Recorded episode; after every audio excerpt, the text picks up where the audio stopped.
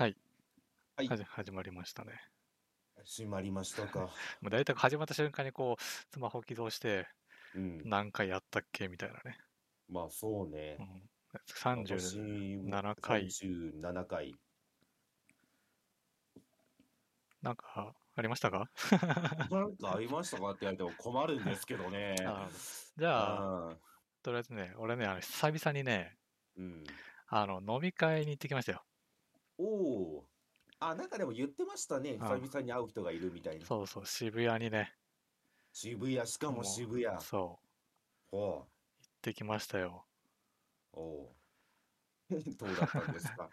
まあね、飲み会自体がね、もう、すげえ久しぶりっつうかね、うん。そもそもこうコロナ前からうん。基本的にもう行ってないですから、うんうんやっぱね、あの、年齢的にもね、こう、周りもね、うん。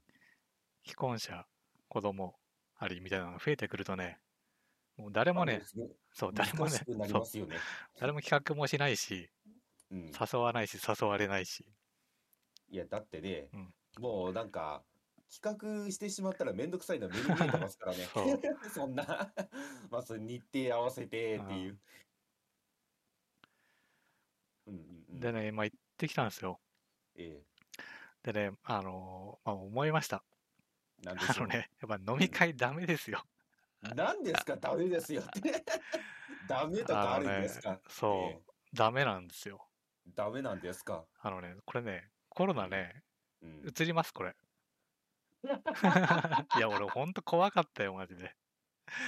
いや、もう覚悟しました。まあねあれまあ言ってしまうとね、う映りますよ。うん、移りますよね、あれね。まあね。まずね、マスクをね、したままこう飲み会に参ずっとね、参加するってそもそも無理なんですよ。まあだって飲み食いしますからね。そう、飲もみ食いするし、うんまたね、何よりもね、うんもうね、マスクありだと声がね、届かないんですよ。ああ、まあでしょうね。うん。お店もね、もうめちゃくちゃ騒がしいですよ。うん。ただ、もうマスクしてなくてもね、もうちょっと一個ね、テーブル離れた人にはもう声も届かないですし、うんうんうん。で届かせようと思ったらもう張るじゃないですか、声を。あ貼りますよ。もうそしたらね、もう唾なんか飛びまくりですよ、もう。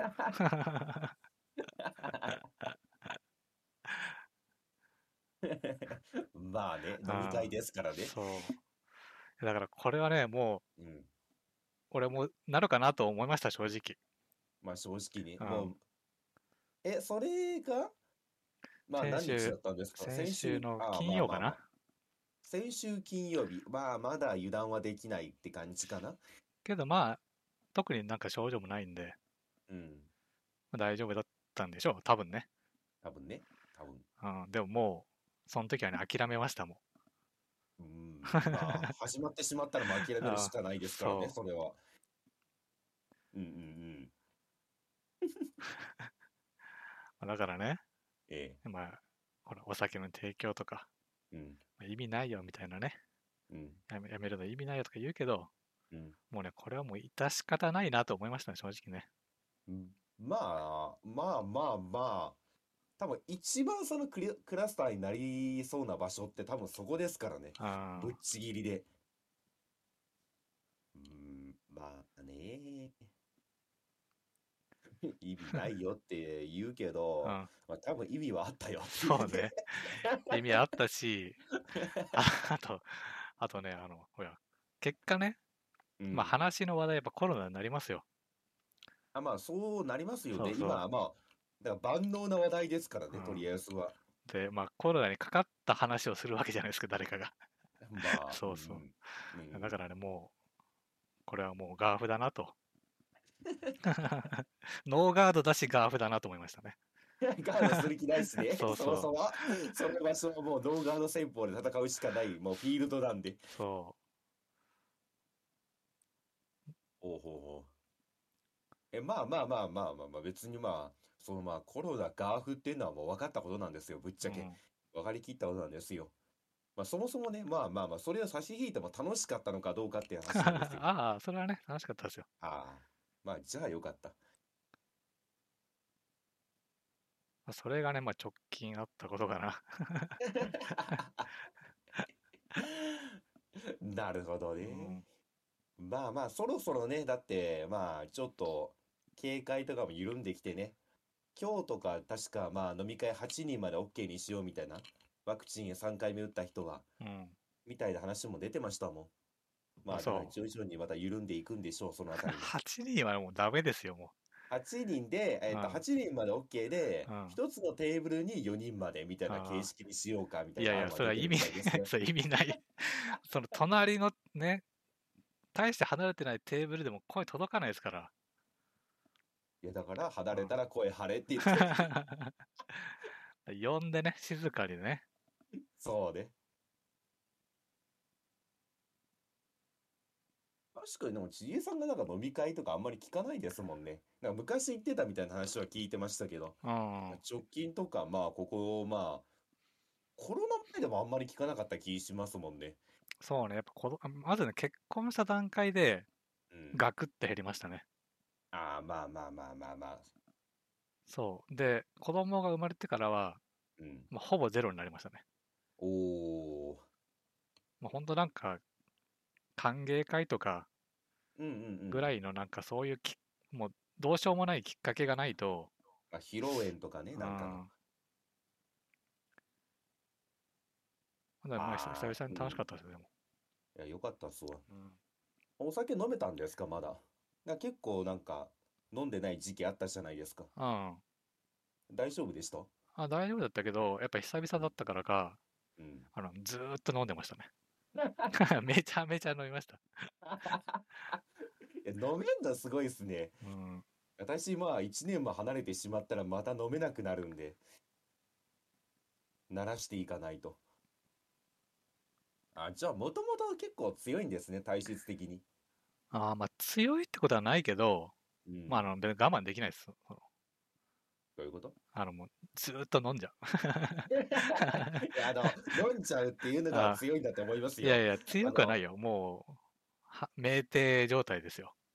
酩酊状態でもね、飲めるのはすごいですよ。私も、あ、うんもう次一杯で吐くなと思いますもんね、普通に。あ、無理だわ、これ、と思って。もう結構グワングワン来てるけど、うん。もう飲んじゃう。もう我慢できない。いや、それが強いと思いますよ。いやいや、強くはね、ないんですけど絶。対強いと思いますよ、それで飲めんのは。だって私、あれですもん。大体、私飲み会大好きで、うん。まあ、いよく行くんですけど、まあ、うんここ、まあ、1、2年はめちゃめちゃ減りましたけども、うん。やっぱり二次会だって私ね、一杯も飲まないとか当たり前ですよ。ああ、そうなんだ。一軒目でもう、あ、これ限界だなっていう状態になってしまってう、ん。でも二次会行くぞって流れになるわけじゃないですか。うん。二次会はバレないようにもうソフトドリンクしか飲んでませんよね。うーん。いや、飲みたいですよ、私も。ただ分かってんですよ、自分のリミットがもう。あ次の一杯で行くなっていう。あ。結果ね、まあ、俺まで結構2軒行ったんだけど、うん。多分最初こう、ビールをずっとね、うん。生中を多分5杯ぐらい。うん。で、その後はね、違うお店で、なんかレモン、なんかね、鹿児島レモンチューハイみたいなやつをね、ほ多分ずっと飲んでましたね。う。いや、強っ。いや、5杯飲めんのは強いですわ、もう。無理あ無理無計理無理多分ね、10杯ぐらい。いや、それは強いって言ってもいいといやいや、思いますよ。強くはね、ないです、やっいやぱり。絶対強いと思いますよ、それは。いいな、酩酊状態でも飲めんのはいいっすね。だって正直、うん。回ってる時が一番楽しいじゃないですか。あ、そえあであでもいいや楽しいでしょう。楽しいのは多分2、3杯目ぐらいだよ。あとはもうね、そこうなんか、重力質みたいなね、重さと戦いながら。えーえ、でも結構あれでしょ、飲む、飲んで食、食う方も食うんでしょ、どうせ。ああ、でも、そうね。最、まあ、1軒目だけかな、でも食ったのは。2, 2軒目はほぼ飲んでただけかな。うんうんうんまああとね、そうは言っても多分、うん。うん。そのままだと、あの、二日酔いとかね、うん。出そうだなって思ったんで、うん。あ水をね、とにかく最後はああ、まあ、それが一番ですよね。飲みましてね。うん。でたくさん流寝たら、まあ流してしまえっていう。そうそう。たくさん寝たらもう大丈夫。うんうんうんうん。二日酔いって経験あります？あるある。あ、ありますか？あるけど、やっぱ水をね、寝る前とかにうん。たくさん飲むようにしてからは、うんうんうん。基本的にはないですかね。私、人生で1回なんですよね。二日酔いになったの。あ、そうなんだ。で、その時があまりにもしんどすぎて、うん。もうね、二日酔いになるなっていう、その、さっきもその限界値、うんまあ、吐くなっていうところもあるし、これ以上飲んだら二日酔いになるなっていうね、前のラインでストップかけるんですよね、自分で。あいや、だからね、あのね、めちゃめちゃ自分でもね、飲み会好きなのにあ。う、ん。コスパ悪いなと思いますよ。ただ2軒目とか普通にみんな飲んで食ってして、うん。あの、5000円ぐらいとか払うんですよ、普通に。うん。なのに私、あの、食べる方もあんまり食べれないから、うん。ソフトリートドリンク3杯とかですからね、2軒目。に5000円払っていくっていう。いや、めちゃめちゃコスパが悪いんで、そこがね、うん。私の悩みですね、正直。なんかそういうのってさ、ほら、うん。あんま食ってないから休めでみたいな感じにはなんないんだ。いや、まあ、いや、そこでね、気使われるのも悪いですし、まあ いやいや飲んでるやつは気使えよ。いやいやいやいや いやもうそのベロンベロンのやつが気使えるわけないじゃないですか。どうあがいても。そう、で俺はき結構気にしちゃうけどね。あ、そうなんですか。うん。まあ、しかもね、なんか言ってしまったら私、今地元だと、うん。割と後輩とかと飲みに行くことが多いんで、ああ、それまあまあ、は確かにね。そうなっあてしまうとね、やっぱり、まあ、どっちかというと多めに出さないとダメじゃないですか。っあていうのもあってね、コスパはめちゃめちゃ悪いなって自分でも思いますよ。まあ確かにね、下の人とね、まあ行くのは、うんまあ確かにそうかもね。うん。え悲しいですよ。あの、2軒目行くじゃないですか。うん。えっとね、ウーロン茶1杯と、うん。オレンジジュース2杯だけ飲んで、うん。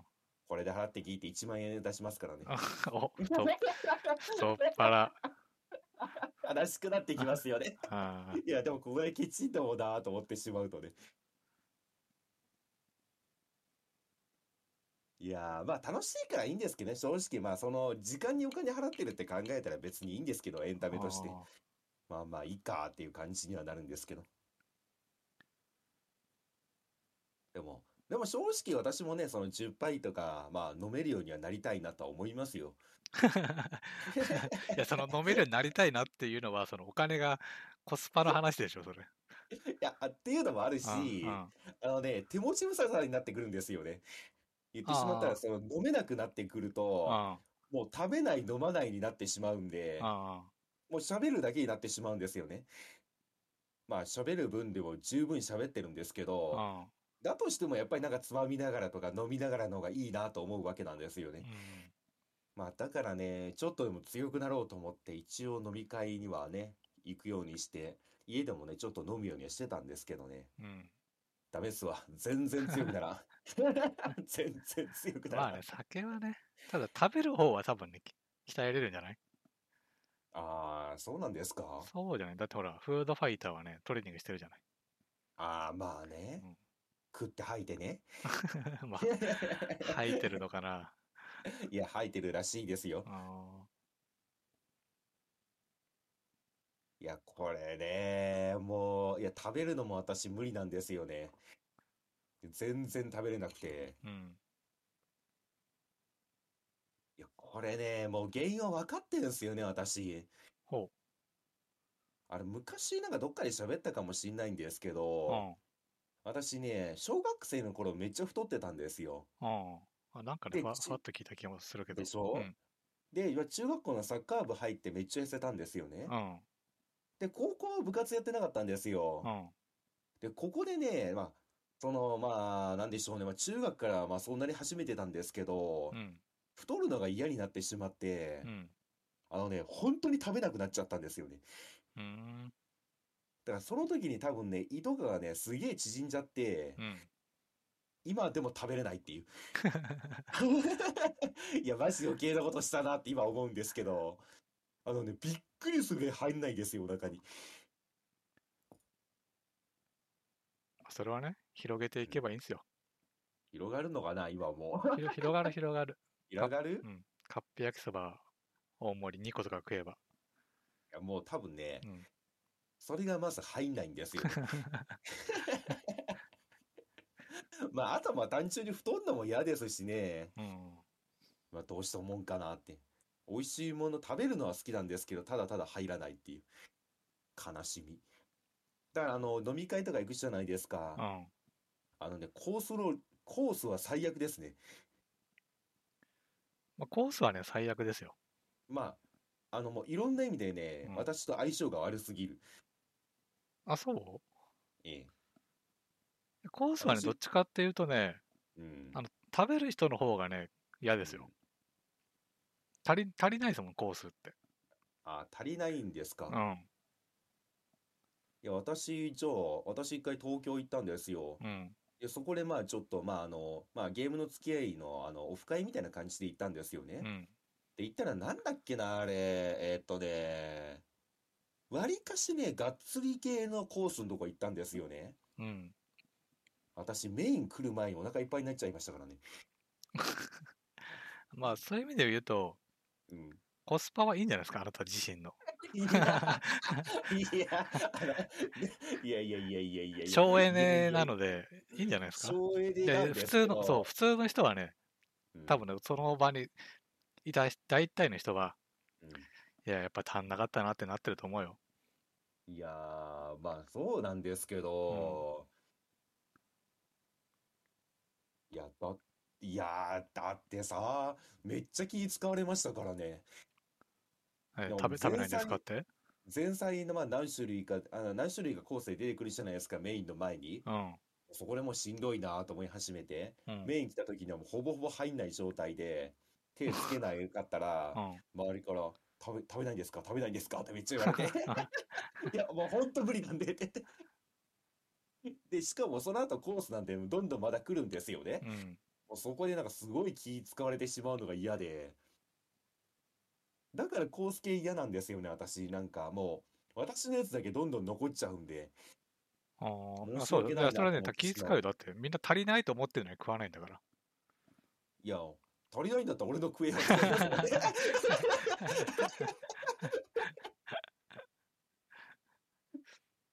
だから、その、まあ、言ってしまったら、その飲み放題とかあるじゃないですか。うん。まあ、あれでバーでテーブルいっぱい並べてしまって、うんもうみんな好きなだけ食えの方が気は楽ですね。あまあ、食べてるふりもできるんでね。食べてるふり。そんなやつおる？その飲み会で食べてるふりしてるやつなんか。いやいや、ふりとかじゃないですけど、あまあ、つまんではいますよっていうのはできるから。まあ、だコースってさ、もうんう一人一品だから残りじゃないですか。あー 丸々。もうそれがちょっと気まずいっていうか、あの気使わせてしまうのが嫌なんですよね。うんうんだからさい、もうね、あれが一番苦痛だったかもしれないですね、飲み会の中で。いや、私飲み会大好きなんですけど、私は楽しく、まあ、普通に、まあ、2、3杯飲んで、うん。うん。気持ちよくなって喋ってるんですけど、やっぱり周りがね、食べないんですか、食べないんですか？ってすげえ気使ってくるから、いやー、いたたまれないなと思って。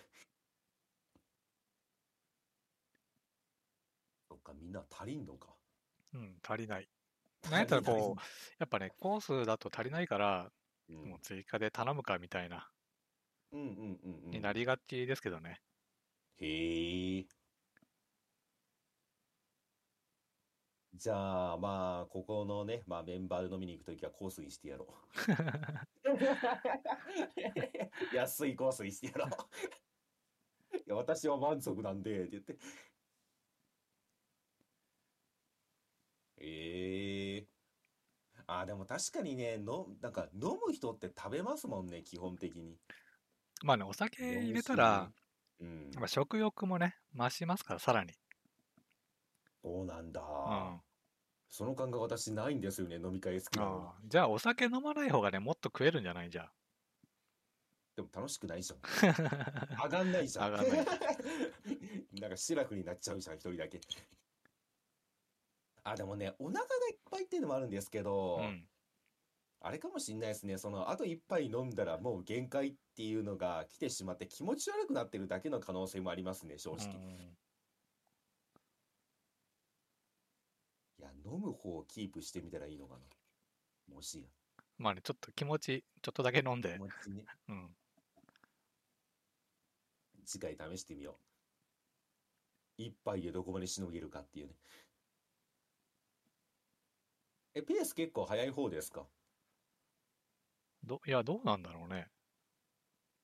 そこはね、よくわかんないよ。よくわかんない。そう、あんまそんなペースとか、俺早いなとか、そうその、俺ね、別にそんなね、その、さっきもさ、うん強い弱いみたいなところが、うんあの、特に興味ないんですよ。まあ、いるじゃないですか、結構、俺強いんですよ、みたいな、まあ、いますね。なんワーキャか、ラをこう、誇示するタイプ。アルコールいきりで。そうそう。俺はあんま興味ないです、その、強い弱いに。まあ、うん。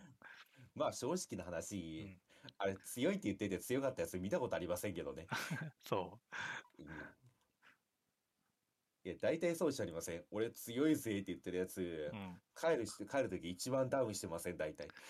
わわかんない。もうその強いってやつと近づかないですから。ああ、なるほど、これめんどくさいのねって。そういう、ねうん、めちゃめちゃめんどくさいんですよ、うん本当にいろんな意味で。あのーまあ飲み会は2次会、3次会終わりじゃないですか。うん、最終的なあの、なんか、もう突っ伏して動けなくなって、うんお店の人に謝り続けるの、謝り謝り続けるんですけど、うん。突っ伏してるやつ、大体俺強いぜって言ってるやつですからね。うん強いっていうか、もなんだろうね。うまあ、迷惑。迷惑やねまあ、っていう迷惑を気にしないっていう意味では、うんまあ、強いのかな。メンタルがね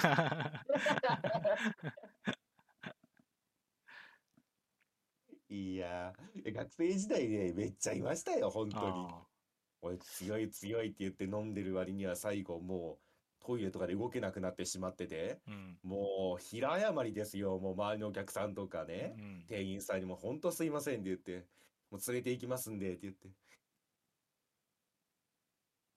でもそこまでも泥酔してしまうと、うんタクシーも乗れないしさ、あなたさーって感じですよね、もあでもそういう人はなんかあんまりこう大人になってからは、う。うんやっぱ。基本的にこう、いしなんか一緒に飲む機会はなかったですね。あ、そう、マジですかう。ん。うん、うん、うん、うん。あ、じゃあね、まあ、よかったっすね。いや、そいつらがいるだけでめっちゃめんどくさくなるんで。だってさ、そんなことになってるやつほっとけないからうさ、ん。そいつを送り届けるまでみんな帰れませんからね。そうなんだ。じゃん、もう放置すれば。いや、放置したいよ。正直放置したいよ。そんなもん知ったこっちゃねえって感じなんですけど。ええそうなんですよね。え、知事さんとって飲みに行ったことないですもんね。うん。なんだかんだ付き合い長いのに。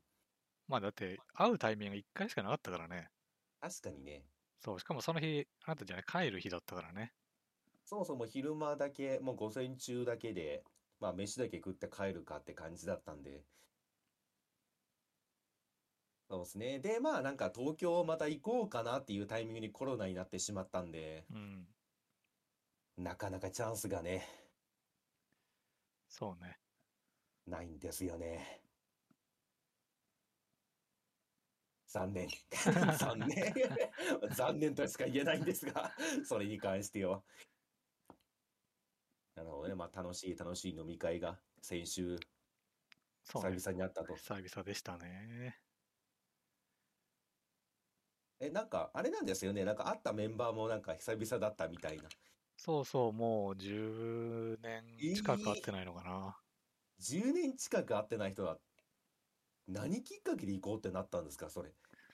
あとね、まあ、もともとは、うん。あの、まあ、関係性で言うとね、うん。あの、自分がこう、一番最初に入った、新卒で入った会社の、うんまあ、。先輩たちにちょっと、まあ、結構ね、そこでずっと、まあ、仲良くて、うんうんまあ、その、会社にいた時から、うん。こう、割と飲み行ったりとか、うん。あと、まあ、基本みんなその会社にいからいなくなりましたから、うんうんうんそれでもずっとこう、付き合いがあったりとか、へえこう一緒に温あの温泉というか、銭湯行ったり、うんうんみたいな、まあ、関係性ではあったのね。うん。うんうん。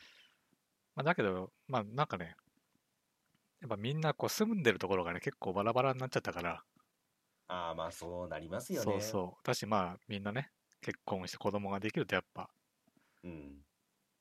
連絡がね、しづらくなりますから。うんうんうんうん。ただそ、まあその中でなんか、今もその仕事の関係がある人が、まだあったとかで、うん、じゃあ久々にやりますかみたいな。ああ、いいっすね。10年会ってないやつと飲みに行くって、あもうないですもんね。そうそうないですよね。多分。うん。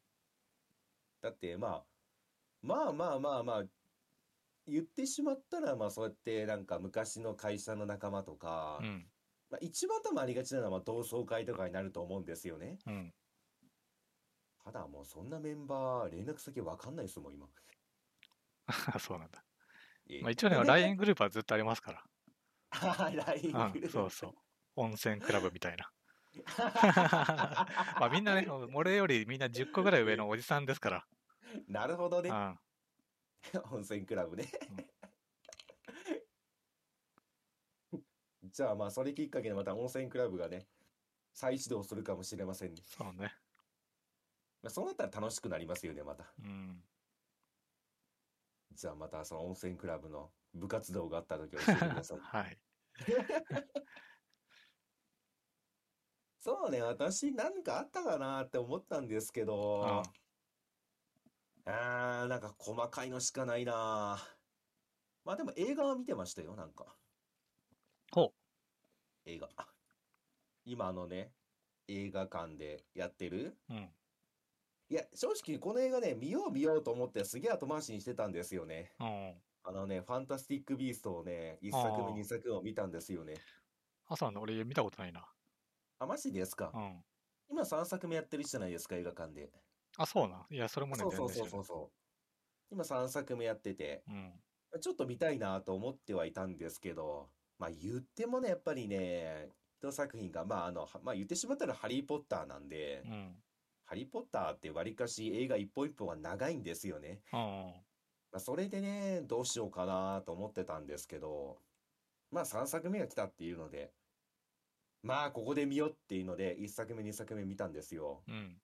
ハリー・ポッター見たことあります？俺ね、うん。ないんですよ。ないんですあか。ないんですか？ないんですね。じゃあ説明難しいな。まあ言ってしまったらね、ハリー・ポッターと、まあ、小説の作者さん一緒で、うん。うん。まあ、いまあ、世界観がもうつながってるんですよね。ああ、そうなんだ。うん。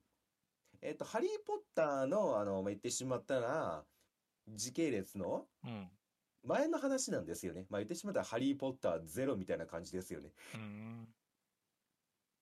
なんでまあ、ハリー・ポッターを見てると、まあ、さらに楽しめますよっていう感じなんですけど、うん。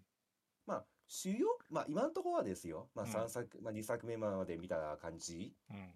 そこまでなんか、ハリー・ポッターに出てきた登場人物たちがね、まあ、バンバンバンバン出てくる感じでもないんで、うん。なんか、普通にファンタジーものとして見るんだったら、まあ、別にファンタスティック・ビーストから入ってもいいなと思いました。うん。全然見てて楽しいですね。何に近いのかな？かなりね、まあ、まあ、まあ、どうせ、まあ、後半ドロドロしていくんでしょうけど、ほまあ、タイトル通りに、まあ、言ってしまったら、ちょっまあ、動物がメインなんですよね。う。動物がメインなんだ。ビースト。ビースト、ファンタスティック・ビーストっていうの。まあ、主人公が、その、なんでしょうね、動物大好きマンみたいな。動物大好きマンで、まあ、よくある、うんそう、ムツゴロウさんみたいな感じで、うん。で、まあ、言ってしまったら、動物大好きやけど人間嫌いみたいなやつなんですよね。あ、人間嫌い。人間嫌い。人間っていう嫌い。ところから始まって、うん。まあ、そ、そんな彼が、まあ、いろんな人と、まあ、協力しながら、うん人間とも触れ合って変わっていくっていう、今のところストーリーなんですよね。うん。ただね、あのね、魔法演出とか結構ね、派手で、しかも、まあ、CD、CC 技術うん。もすごいド派手なんで、見てて楽しいですね。うん。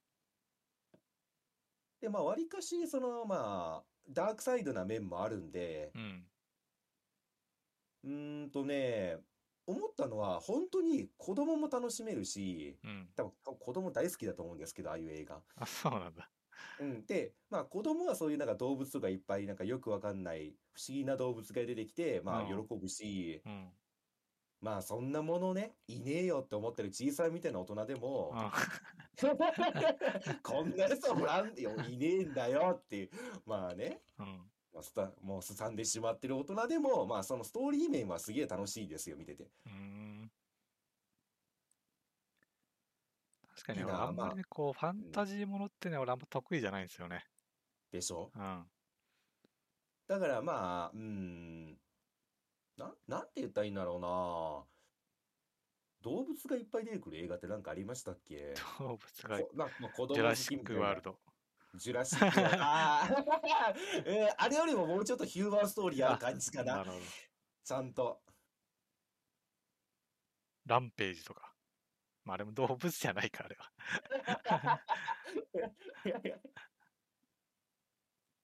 ちゃん、あのね、全ね、あの、一応予定ではうん。全5作らしいんですよね。すごいね。もういきいきなり全5作予定なんだ。全5作予定。なんで、しかもその、まあ、全部話つながってるんですよね。うん。だからロード・オブ・ザ・リングとかあんな感じですね。まあ、ハリー・ポッター見てたらそれが一番わかりやすいんですけど、もう全部つながってるみたいな。うーん。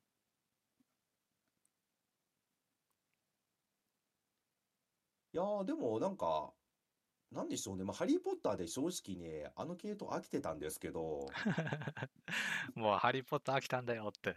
あの、あの、飽きたって言ったら申し訳ないんですけど、あのね、ハリー・ポッター後半めちゃめちゃ暗いんですよね、話が。あ、そうなんだ。そう。あの、前半って、まあ、言ってしまったら、その、学生寮とかに入って、まあ、学校入って、うん。まあハリーの成長とか描いていくんですけど、うん。あの後半ね、めちゃめちゃ暗いんですよね、基本的に。うーん。どういあのねう暗さなんですか？あの暗さはね、なんて言ったらいいんだろうな。あのね、シリアス。めちゃめちゃシシリアス。あの、そう靴に画鋲入れたり。ああ、まあ、そんなネチネチはしてないんですけど してないしてない、あ言ってしまったら、その、一作目、二作目で、うん。うん。ああ、この人好きとかいう人、まあ、恩師たち、恩師が、まあ、亡くなってしまったりとか、で、まあ、敵の勢力も拡大してきうて、ん。まあ、それに対して、その、自分たちも頑張って戦うぞって言って、まあ、なんでしょうね、その訓練とか始まるわけなんですよ。うん。あの、うーん、なんだろうな。ファンタジーものなんですけうど、ん。最初って言ってしまったらその子供のなんか拙さとかも結構あるんですよ。ただうんあれってちゃんと時系列が経過してみんな成長していくんですよね。うん。で、大人になっていくわけじゃないですか。うん。もうね、みんなの目がね、曇っていくんですよ。あのね、まあ社会に出て、すり減っていくんですか。すり減っていくんですよね、うんみんなの目がね。どんどんね。うん一作目のあのキラキラしたみんなの目がね、どんどん濁っていくんですよね。で、やることといったらもう戦いですよ。うん。まあ言ってしまったらもう戦争ですよ。うん。で、その中ではまあ言ってしまったいろんな人が傷ついて、うん。主人公たちもいろんな葛藤をして、うん。くれ 全体的にまあ、暗い仲間割れとかはね、しがちですよね。そうそう、仲間割れもあり、決別ね。決別もあり、で、まあ、ライバルポジションだったやつとも協力することもあり、みたいな。かと思いきや闇落ちして、みたいな。もうね、ドロドロし始めるんですよね。で、あのね、一個だけ、ちょっと、その、嫌な予感してるんですけど、うん。ファンタスティック・ビーストもね、同じ匂いがちょっと漂ってきましたね。いや、まあ、5作あったら、うん。てかまあ、大体、2作目って、うん。要は最初にこうね、1作目ってほら、何人も出てきた仲間がこう、協力するみたいな話、大体ね。まあ、そうですよ。そうで、はい。最終的にはね、こう、うまくいってよかったな。で、2作目はねうん、やっぱもう仲間割れですよ。おお、よくわかってらっしゃるう。ん。よくわかってらっしゃる。さすが。さすが映画通だけありますね。いや違う、映画図っていうかね、うんもう多分ね、ええそうしないとこう、展開がね、もうん、転がんない？うん、いや、あまあ言ってしまったらね、あの世界観って、うん、まあ完全にその人間社会と魔法使いの社会がね、分かれてんすよね。うん、で、まあ言ってしまったら、その、まあ、今の現状維持しようっていう勢力と、うん、まあ、言ってしまったら魔法使いも、まあ、魔法使いたちは、まあ、その、なんでしょう、魔法を使って正解、魔法を使ってもいいんだけど、うん、まあ人間にはバレないようにねっていう、まあ、細々と生きていこうぜ、ま、なんか人間に混じってみたいな勢力と、うん、いやいやいやいやいやいや、魔法を使える我々こそが上位民族だっていう奴らがいるんですよ。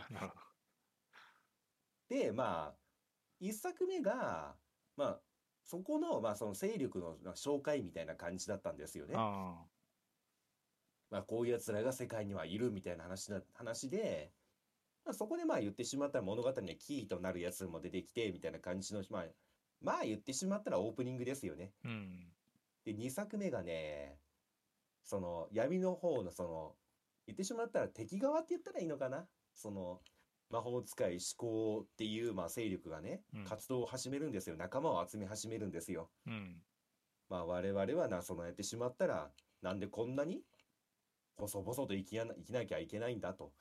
もっと自由に生きたいんだよっもとて。自由そう、俺たちは自由に生きてもいいんじゃないか、みたいなね。ただ、そのためにはやっぱり、まあ、邪魔だよね、人間みたいな。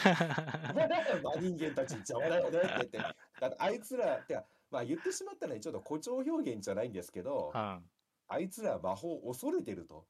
あ、だから魔法ってものがバレてしまうと、その人間と、まあ、言ってしまったら科学との戦争になってしまうって世界観なんですよね。ああ、科学と魔法の戦争になってしまうと、魔法使いってものがバレてしまうと。だかあらそれを避けようっていう、その保守派と、いやいやいやいや、もうだったらねじ伏せようぜ。まあ、あいつらね、素は弱いですから。そう、ねそれは弱いから、で、まあ、ねじ伏せて我々の自由を勝ち取ろうっていう、まあ、相手側がいるんですよ。うん、でも、言ってしまったらこれってガンダムと一緒でうん、、あどっちも言ってることって多分正しいんですよね。あ、まあ、ただ、もうその、なんでしょうね。相手側のその主張をしている、まあ、教祖みたいなやつがいるんですけど、あこいつがね、悪いやつなんすよ。あ、そう、過激派代表はやっぱ悪いですか？過激派代表はね、悪く描かれてるし、うん、まあ言ってしまったらそうやって仲間募ってるけど、うん。実際もっと悪いことあなた考えてますよねっていうのがもうね、出てるんですよね。その先がね。その先は言ってしまったら、もう側近にしか教えてませんよみたいな。あがもうひしひしと出てるんですよねー。うんでもまあ言ってしまったらカリスマなんで、その言って、何しろ口がうまいんですよね。うんで、まあその、そいつの、その言ってしまったら、私たちはもっと自由にあるべきだっていう話をまあ演説するんですよ。うんそれに感化されてしまった主人公サイドの人間がフラフラっとね、あれ、あいつが言ってる方が正しいんじゃね？ってなってしまって、フラフラっとしたのが2話ですね。あだからまあ、3作目は、まあその戦いが始まるぐらいなのかなっていうので、あーちょっとね、まあ言ってしまったら盛り上がり始めたとこなんで、まあこまあねうその五分作感で言うとね。ごまあまあ真ん中の一番盛り、まあ言ってしまったら今から始まるよって、多分今回3作目で始まったんだと思うんですよ。めちゃめちゃでかいのが。うんただ分かってんすよ。この3作目を見るのはめちゃめちゃ多分面白いんですよ。うん4、5が暗いんだろうなっていう。どうせ暗いんだろうなっていう。どうでもどう暗くなるだろうね。まあその3の決着がね、まあねどうなる。かがわからんけど。まあそれが今やってるって話ね。そうそうそうそう。まあ言ってしまったら、そのまあ、向こうに行った、行ってしまった仲間とうん。決別したあたりで終わったんですよね、今回は。あいやー、いや、ここまではすげえ面白かったんですけあど、いや、まあ主人公ニュートって言うんですけど、うん言ってしまったら動物大好きなんで、まあ、ちょっとおかしいところありながら、うん言ってしまったらピュアボーイなんですよね。うんうん。ただこれ目濁っていくんだろうなっていうのがね、もうありありと見えてますよね、今。そうして気づいてしまうんですよ。やっぱり人間嫌いって言って。あなるほど。でもまあ人間のためにね、まあ一回多分頑張るんですよ。そうね。で、うんそれが多分3作目なんだと思うんですよね。ただその後がちょっと怖いなと思って。ああ、なるほどね。で最後デビルマンになるのかな。そう。こんな奴らのためにって。こんなやつらのためにって。だって、そういうのって大体あるじゃないですか。うん最終的に、また人間に裏切られて、ううわーって言うと終わりじゃないですか。ありがちなのがね。うんやっぱり動物最高って言って。いやそこはね、ちょっと今危惧してるんですけど、うん。ただ CG とか、あの、なんでしょうね、モンスターとか、その動物、いうん。やめちゃめちゃね、なんでしょうね、魅力的。うーん。ああ、なんかこんなんいたらいいなとか思うこともあるし、しかもなんかその一応メイキングも見たんですけど、あいやでもこれこのメイキング絶対チーザー否定するんだろうな。あ。あ、そうなの？言い言いたくないな。いや、あのね、うんメイキングで言ってたんですよ。そのいろんな魔法生物っていうのを作るわけじゃないですか。うん。その時に、まあ言ってしまったら今回求めたものっていうのがあってう、ん。魔法生物なんだけど、うん。実際にいても違和感がないやつら。ほだから、まあ映画のだからファンタジーの世界なんだけど。こういうやつら地球上のどっかにいてもおかしくないよなっていうのを求めたらしいんですよね。うんうん。で、まあそういうなんか動物たちが出てくるんですよ。うん。で、私は、ああ、まあ、まあ、全部が全部とは言いませんよ。うん。まあこういうやつはいるかもしれないなと思ってちょっと楽しかったんですけどう、ん。ちいさんどうせこんなんいねえよって言うんだろうなっていう。いや、でもそこはね、要はデザインのリアリティの話でしょ？そうそうそうう。ん。まあでもまあそれをね、全く見てないからわからんけど。もしね、娘ちゃんがね、興味あればね、多分子供も見たら面白いと思うんで、そういうなんか魔法生物が出てきて。うん。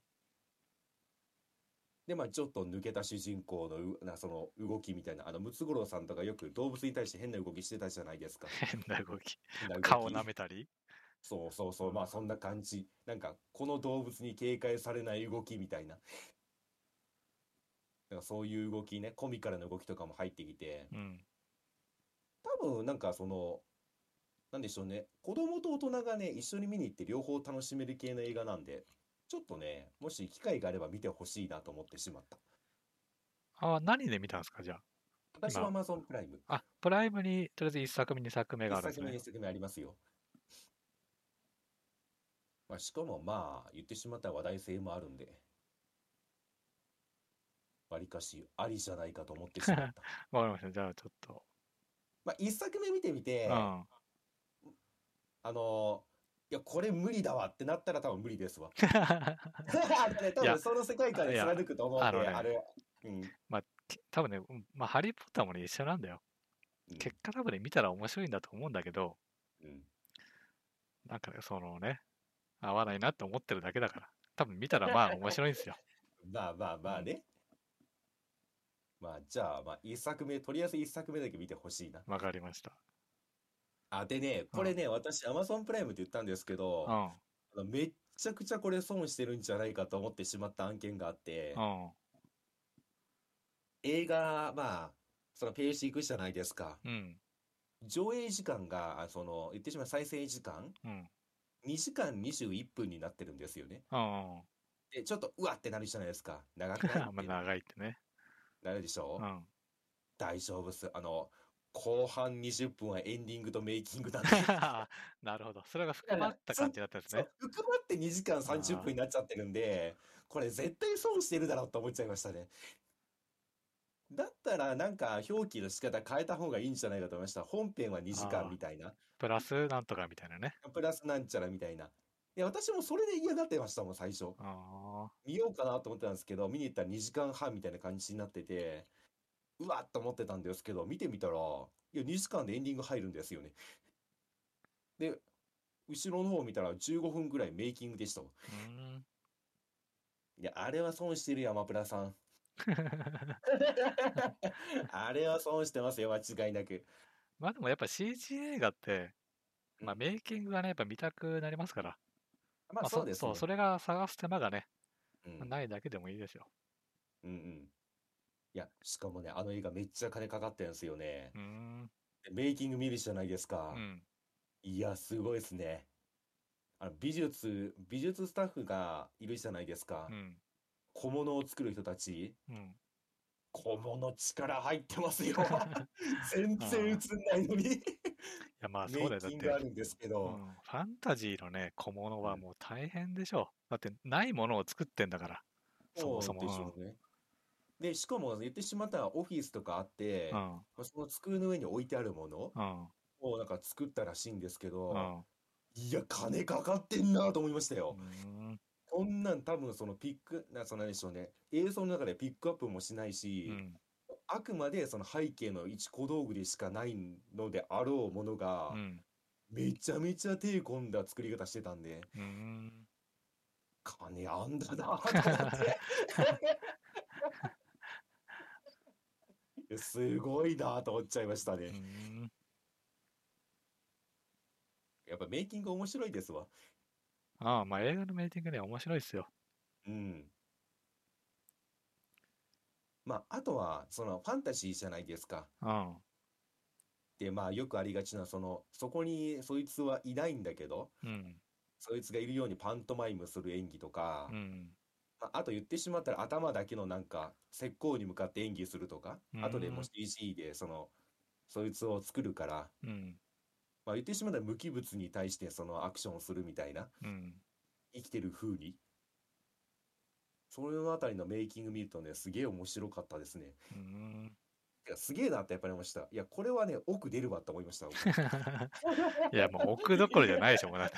だから何百億とかじゃないのもそうそうだ、そりゃ、これは何百億出るわと思いましたわ。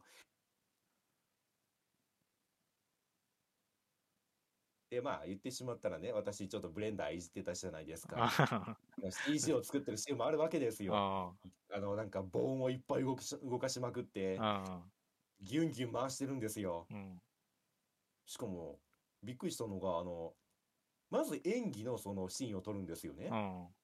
で、まあ、言ってしまったら、その鳥が飛んでて、それを、まあ、は俳優が、まあ、主人公が目で追うんですけどう、ん。目を追う演技をまず撮ってう、ん。それに対して、なんかその、整合性が取れるように CG 動かしてるんですよね。うん。いや、びっくりしましたね。すごってちょっと感動しましたわ。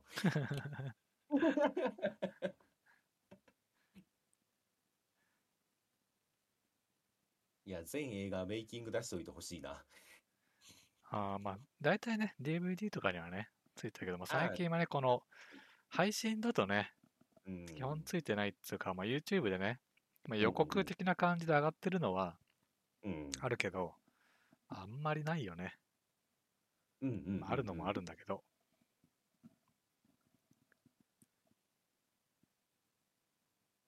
まあね。まあ、ちゅうことかな。私の中で 面白かったのは。あじゃあね、あのまあ映画の話が出たんでね、うん。あの、あのゴーほら、最近ゴールデンカムイ読んでたでしょ？読んでましたねあ。のゴールデンカムイが実写化するらしいですね。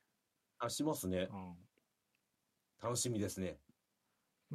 難しい、楽しみかどうかで言うとうん、別に大して楽しいでもないないんだけど、なんか、さ、こう、今、今世間のね、まあちょうど本当、数日前の話じゃないですか、発表されたのって。おううんで、実写化、こう、誰が求めてんじゃんみたいな風潮でしょ、うん。このゴールデンカムイ。うん。まあそこについてね、ちょっとこう、話してみたいなと。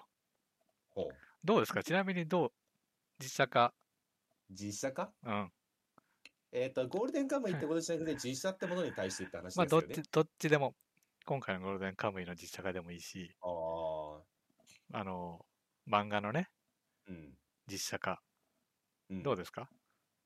いや、私は別に、あの、うーん、どうでしょうね。なんか別に否定派でもないし、肯定派でもないんですけど、おうもう、でも割合に分けてしまうと、あ多分肯定6かなって、否定4で。おうどっちかというと、まあ、ちょっと肯定には寄ってんのかなと思いますけどね、私の中では。なんかありますか、その辺の理由は。まあ、うーん、なんでしょうね。まあ、100%外れじゃないっていうのが分かってるからですよね。も おなるほど。う言ってしまったら、まあ、60%は面白いのあるじゃんっていう。まあ、60%あるかどうかは分からんけど、いや。まあ、まあ、面白。面白いのはね、あるのはありますよ。そう、面白いのが生まれるんだったらいいんじゃないっていう。だそれが見れることの方がラッキーだしっていう。まあ別に、うん。どっちかというと肯定派かもしれない。あなるほどもちろんね、嫌っていう思いもありますよ。ほなんでしょうね、その、もう最近はなくなりましたけどう。う、ん。それこそなんか大好きだった漫画が実写化して、それ面白くなくなるんだろうなっていうの、そのこあれって何なんでしょうね、不安なんですかね、嫌っていうよりは。確かにその感じもわそかんないなこ、。ちょっと面白いですよね。その、なんかさ、いや別にうん俺はね、まあこの話で言うと、俺は別にね、うんあの、実写化、割と歓迎なんですよ。うんうんまあ、だ歓迎とこう、否定派じゃない人が話し合ってるから、うんあの、だいぶ寄っちゃってるんだけど、うんで、まあ、確かにね、あの、否定する人たちがね、よ俺よくわかんないんだよね。まあね、確かに何を恐れてるんだろうね。いやー、そうなんですよ。私も今、自分で喋ってて、そこの感情わかんないなと思いましたわ。まあ、わかりやすく言うと、ドラゴンボールじゃないですか。ドラゴンボールレボリューションあったじゃないですか。ありましたね。あれが、まあ、死ぬほどクソだったとして、うん。別にドラゴンボールに傷はつかないじゃないですか。まあ、つきませんね。ね本編が面白くなくなるわけでもないし、うんうんうん。確かにそこは何なんでしょうね。恥ずかしいと思いがあるんじゃないですか。恥ずかしい。でもなんか、いや、わかんないですよ。私の中では、うんまあ、共感性周知に近いのかなと思ってしまったんですけど、うんでも違うんだろうなああ、でもね、私それはその共感性周知ってものが俺多分ちゃんと認識してないから分かんないけど、感覚的には、うん、あの、まああなたもね、たまにこう言いがちなんですけど、うん、こツイッターとか炎上する人いるでしょ？うん、そういう人に対して、あの、いや、あなた SNS 向いてないですよ。みたいなうん。感じに近いんじゃない？そうな。要は失敗するのを見たくないんでしょ、うんああ、そうなのかな。うーん。いや、難しいな、これ。いや、失敗するのが見たくない。そうなのかな。うーん。なんだろうな。まあ、でもそうなのかな。いや、わかんないけど、難しいじゃな、あこれ。俺もね、ちょっといろいろこう考えてたんだけど、うん。あの、まあ、そもそもね、そもすごくこれ大前提はあるんですよ。こ肯定するにしても。うん。あの、映画がね、うんまあ、邦画、まあ、そそもそも、まず、おいい邦画をね、たくさん作った上で、うん。あの、こういうね、漫画を実写化するのはししてくれっていう話はうん。出るんだとしたら、まあ、それは土星論ですよ。うん。あの、安易にね、ゲーなその漫画に頼るなっていう話はあるんですよ。うん。それを言われてしまったらもう、もうグーの音も出ないですよ、もういや、まあね。う。ん。あの、まあ、ゲームで言うとさ、うん。まあ、最近エルデンリング出たりとかさ、うん。まあ、ケーフあったりとかさ、うん。まあ、こう、原作がね、あるものじゃない、ちゃんとしたね、こう、オリジナルだったり、うん。あるじゃないですか。まあ、それがない世界って考えるときついですよ。あの、もう、またドラゴンボールみたいな。うんうんそうそう。あの、またね、またハイクリリのことかですかみたいな。あれ、年一でやられたらきついでしょ。うん。まあ、それはね、しんどいかもしれないですけど。だからね、そこはね、ぜうん大前提としてあるんですよ。ちゃんとまず面白いの作りなさいよと。うん。そこはね、まあ、土星論だけど、まあ、一旦置いときましょうと。うん。た実写化っていう部分のみに、うん。まあ、フィーチャーして考えると。うん。でね、こう、なんだろうね。まあ実写、まあ、仮にね、うん。まあ、面白かったらいいじゃない。まあ、実際知ってるでしょ？面白かった。まあ、我々が好きな、こう、ちはやふるとかね。うん。まあ、面白かったじゃないですか。面白かったですね。そう、そういうこともまああるわけじゃないですか。うん。で、面白くないものも、まあ大体、まあむしろね、まあ、大体面白くないですよ。まあね。実写かなんかね。うんだけどさまあねうんそれだったとしてもさ、うんあの、もともと漫画見たい人が、うんまあ実写を、面白くない実写化見てね、うんつまんない。まあそれはまあしょうがないですよ。うんでも、可能性としてさ、まあ、実写あ、あの漫画読んでなくて、うん実写映画を見るっていうパターンあるわけじゃないですか。まあありますね。そう、まあ、今回出た俺多分ね、ゴールデンカムイはたまたまね、この無無料でやあのアプリでうん読めるっていうの、だからうん読んだけど、まあそれなかったら、うん多分ね、あの漫画読んでないですよ。うんうんうんうんで、うん実写映画見に行ってますよ、多分。うんで、仮つまんなかったとしても、うんで、言われるわけじゃないですか。いやいや、あの、好きな人にね、うんいやいや、漫画面白いよって。まあ言われますよね、多分。うんいや、全然違うよって話をされるわけじゃないですか。うん映画面白くなかったっつったら。うんそしたらさ、やっぱ気になるわけじゃない。まあなりますね。そうそう。だからそういう動線としてね、やっぱね、意味あると思うんだよね。うんうん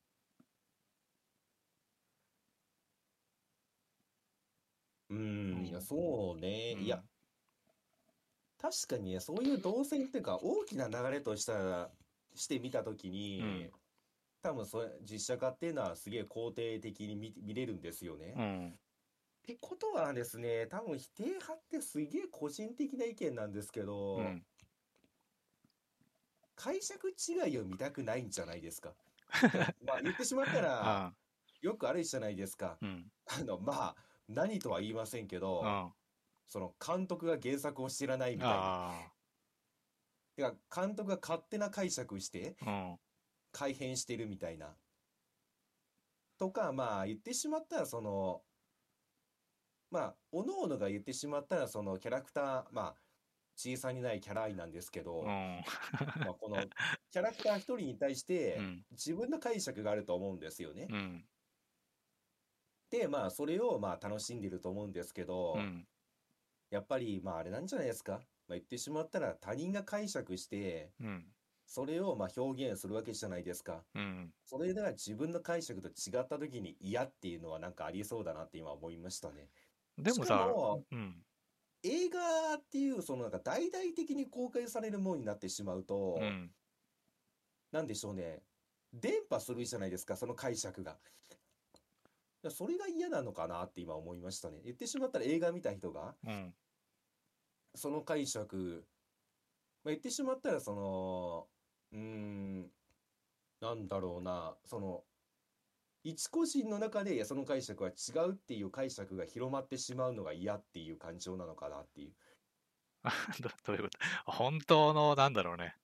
本当のゴールデンカイマちげんだよって話？いまあ、ちげえんだよっていうのと、うんまあ、おのおのが別にそのなんか解釈違ってて、まあ、おのおのが噛み砕いて楽しんでる分にはいいんだけど他人の解釈なんて見たくねえってことなんじゃないですか？あ、でもさ、まあ見なきゃいいんじゃない？いや、まあそうなんですよ。あうんのね、こっちからしたらね、そうなんですよね。じゃあ見なければいいじゃんって話なんですようね。ん。ただやっぱり気になってしまそうれが。存在することがちょっとイラッとするんだ。その存存在してしまうことが、うんまあ、言ってしまったら、まあ、自分と違う解釈してるやつが布教活動をしてるってことなんで、まあ、それに対してちょっとまあ、嫉妬心じゃないですけど、うんチラチラっと気になってしまうんじゃないですか。ああ、でもそれって、要はまあその、ちょっとね、うん。全然その原作を意識してない実写化ができちゃったときに、うん。あの、それをこう、見た人が勘違いしてしまうみたいな話でしょ？あ、そうそうそうそうそうそうそう。でもそれってさ、その、見た人を舐めすぎてないですか、それ？あの、その人も多分分かってると思うんですけど、そいや分かってないっていう話なのかな？いや、分かってないと思い込んでる可能性は大いにしては私はあると思いますよ。いやいや、そんなもんは、その漫画じゃね、ね、ねえんだよっていう話でしょ、今のって。うん。それは、その人の理解力みたいなところをこう、舐めすぎじゃないですかね。違うのか いや、どうなんでしょうね。いや、でもまあ、そういう感情とうか、ん。まあ、あと私もなんか今聞いてて喋ってるうちにいくつか思い浮かんできたんですけど、うん。これね、あると思うんですけうど、ん。あの、二次元でしか許されないキャラっているじゃないですか。言あってしまったら。あ。まあ、例えばまあ、その、ファンタジーっていうものをまず置いといて、まあ、ファンタジーはまあ、そんな分かりきったことなんで、うん。うん。まあ、例えばその、なんだろうな。まあ、まあ、ゴールデンカムイも多分当てはまるんですけど、うん。まあキャラクターが結構男前とか、まあ、イケメンなキャラが出てくるわけじゃないですか。うん。それが実写化した時に、あの、言っちゃ悪いんですけど、うん。あの、その、造形美としてう、ん。3次元が2次元に勝つってないじゃないですか。そうなのかな。だからそのその、そのなんでしょうね、劣化って申し訳ないんですけうん。ど、あそこを見たくないって感情はあるんじゃないかと思いましたね、今。あ。だからやっぱで別物としてこう認識できないっていう話なのかな、最終的にはそういうこ。とだと思いますうね。ん。例えば、まあ、とあるキャラクターがいてう、ん。そのなんか言ってしまったら漫画の方のビジュアルが大好きだとしてう、ん。それが実写化するのが耐えられないっていう。だってそれはもうその人にとってのもう完璧な造形美というか、うん。完成されたものなのに、なんかよく知らんおっさんが演じて、いや、こう、なんか違うってなるのが嫌なんじゃないですか。あ、そうなんだ。なんかね、そういう話で言うと、まあ、これ一回あなたに直接話したことあるけど、うん。例えば、筋肉マンをね、うん。実写化って、まあ、んまあ、現実無理じゃないですか。まあ無理でそのすね。抱える問題が多いでしょ。うん。まず、あの、ムキムキのボディ。うん。まず、それをね、まあどうすんのって話じゃない。うんうん。あとは、あの、まあ、筋肉マンで言ったらね、マスクの顔？うん。あの、コミカルな。うん。マスクなんだけど、しかも、こうか、表情として動く顔。うんうんうん。そこが、まあ、実際に普通に実写化すするには、まあ、無理があるわけで、CG 使うとか。うんうんうんやんなくちゃいけないし。でも、そう考えると、あの、じゃあそれをね、どうやってうん表現するのかうんっていう、なんだろうね、アイディアとか工夫、うんうんまずテクノロジーも問われるわけじゃないですか。まあ問われますね、間違いなく。でもそれって楽しみじゃない？どうなるか。いや、そうですよ。だからさっき言った通り、うんその大きな流れとして見たときは楽しみですよう。ん。ただ、否定してあ、る人って出来上がったものがって話。そう。ただ、否定してる人ってすごいうんもう細部のところを見てるんでう、ん。どっちかというとその1キャラクターであったりだとか、うん。そういうところを見てるんで、まあそこは相入れないんじゃないかと思いましたね、今。うん。だから、楽しみな人っていうのは多分全体を見てる人なんですよね。うんまあ、その大きな流れを見てる人。うん。まあ、どう表現するんだろうとか、これがどういうなうねりを生むんだろうみたいな。うん。ただ、嫌っていう人は多分もう本当になんか言ってしまったらコアなところを見てる。まあ、だからまあ私はどっちかそのキャラ愛っていうのがあるじゃないですか。このキャラが好きみたいな。うん。でも私はその言ってしまった大きなうねりもまあ見たいわけなんですよね。うん。だから半々なんじゃないですか。だってあなたはうんキャラ愛ないじゃないですか。大きなうねりにしか興味がないじゃないですか。あ、えそうかな。あ、いや、そうなんじそかな。そうなのかな。でも、あ、大きなうねりって話になってるのかな。じゃあ、キャプテン翼がね、うん。実写化すするときに、うん。やっぱね、気になりますよ。でも、うん。やっぱね、じゃあ、全然違うものができましたっつっても、それはそれで、うん。しょぼくても、うんああ、しょぼかったなってなるだけな気がするけどな。あだって別物なんだもんだって。まあ別物って、まあ、まあそこでまあ細かく見てる人は、まあうん。言ってしまったらなんでしょうね。まあ、うーん。いや、翼くん再現できないんだったらやんなよっていう 話になってしまうんじゃないですか。そうなんだ。うん。まあうん言ってしまったら私たちはどっちかでまあそういう部分を楽しんでるから、うん。俺どうやって表現するんだろうっていうのは楽しみじゃないですか。うん。多分そこは楽しみにしてないんですよね。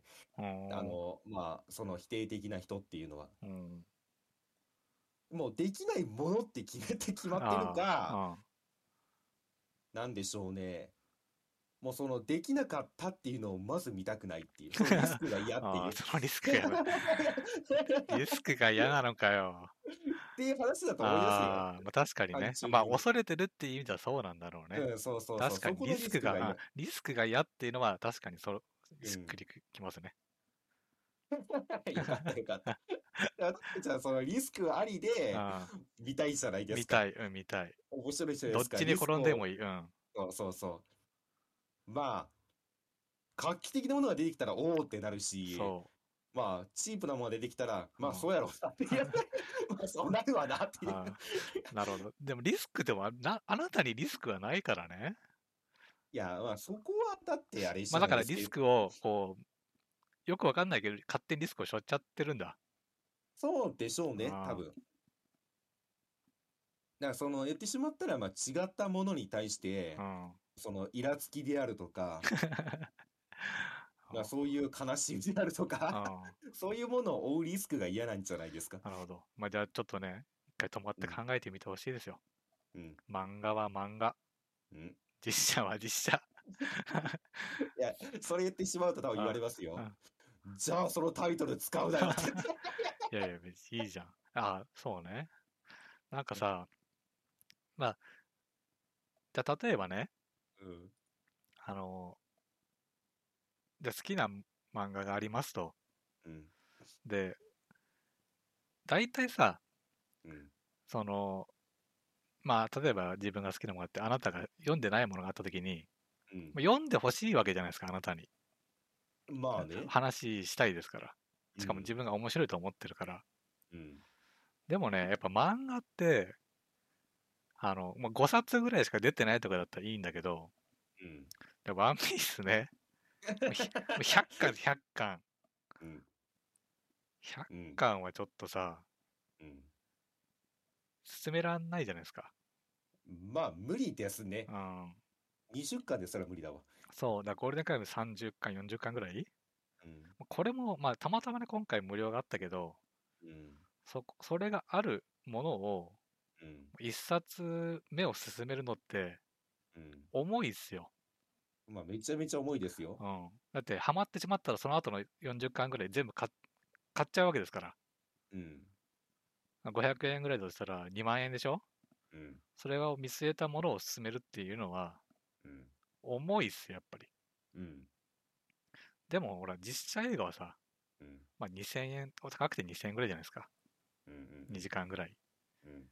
で、その上で、そその人が見て、映画面白かかろうが面白くなかろうが、うん。原作気になって、一冊目を手に取るんだとしたら、そこは自発的な行動じゃないですか。まあね。一冊目を進めてるわけじゃないから。うん。だから、その、進めやすいですよ、そういう意味では。まあ、入り口としてね。うん。だからやっぱね、そういう意味ではね、これすげえいいと思うんだけどね。うん。いや、だからそういう大きな動きないの。嫌な人たちは、嫌な人たちは嫌たちはそういうのを見てない見の。てないんだ。もっと細かいところを見てるの。まあ、自どう分がね、うんうん同一視するってことでしょ？そう、言ってしまうとガチ恋性っているじゃないですか。うん。ガチ恋性が、まあ、この男の人が好きとか、まあ、この女の子が好きっていうのを、うん。どっかの誰とも知らんおっさんたちがエンジンじゃねえって言って。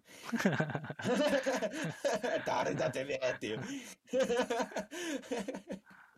話だと思いますよ。だかおらそこ、もう本当にそこ言ってんだと思いますよ。もう見てる部分は。否定的な人は。そうなんだ。でうんいやいや、もうそのキャラも本当はいないからね。いやいやいやいや絶対相入れないし、それ言った瞬間多分リンチ食らいますよ。ここだけにしといてくださいね、本当に。あそうなんだ。まあ確かにその、うん。なんだろうね。まあ実写が上回ることってまあないじゃないですか、基本的にまあは。、まあないでしょうね。うんだから、いや原作の方がね、いいっていうのはまあ、そりゃそうなんですよ。うん。まあ、だけどね、その、入り口としてきっかけはいっぱいあった方がね、うんまあいいんじゃないかなと思いますけどね。まあまあまあ、そりゃそうですよ。商業的に見れば間違いなくそうですよう。ん。ただ一個人の話なんだよ、こっちは。私が嫌なんだって言って。なるほどね。まあそれがね、うん。まあ言ってしまったらね、やっぱり一個人の意見として言っても、うん。その言ってしまったらちょっとパワーが弱いから、みんな言ってる風にね、まあ脚色はするんですけど、うん。まあでもね、まあ、これもねってマーベルスタジオがね、うん、やりますっつったらねうん、まあわーってなりますよ。まあ極論ね。まあ、極論ね邦画だからっていう、このところはね、あるんですけどね。だって私、邦画で言うなうら、ん。ちはやふるがその感じで出てましたけど、うん。ラブコメとか、まあ、ラブ、ラブコメディはいらんか。うん。まあ、ラブ、まあ、そういう系の漫画うん。の、まあ、実写はね、何本か見たんですけどう、ん。まあまあ、普通に見れますよ。うん。全然、うん、違和感ないし。ただ、今回ゴールデンカムイなんでね、ゴールデンカムイって難しいの？難しいでしょう。どのあたりが？え時代設定が。いや、え？あ、そうな分のかってほしい、分かってほしい。うん。絶対コスプレ感出るじゃないですか。あ、まあそうね。それは出るんじゃない？分かってませんね。さっうんき言ったその、純愛ストーリーとかの強いところはねう、ん。制服と私服なんで、あ全く違和感が出ないっていう部分で、まあ普通に見れるんですよね。ただね、まあ、どうなんだろうな。まあ、ゴールデンカムイな。あ。いや、まあ多分ね、まあ、えいいいことにはなんないとは思うけど、えまあね、うん。それも含めて面白いじゃない。まあだってあれでしょ？多分感、感覚的ですけうど、ん。ちいさんが大好きなキングダムみたいなもんでしょ？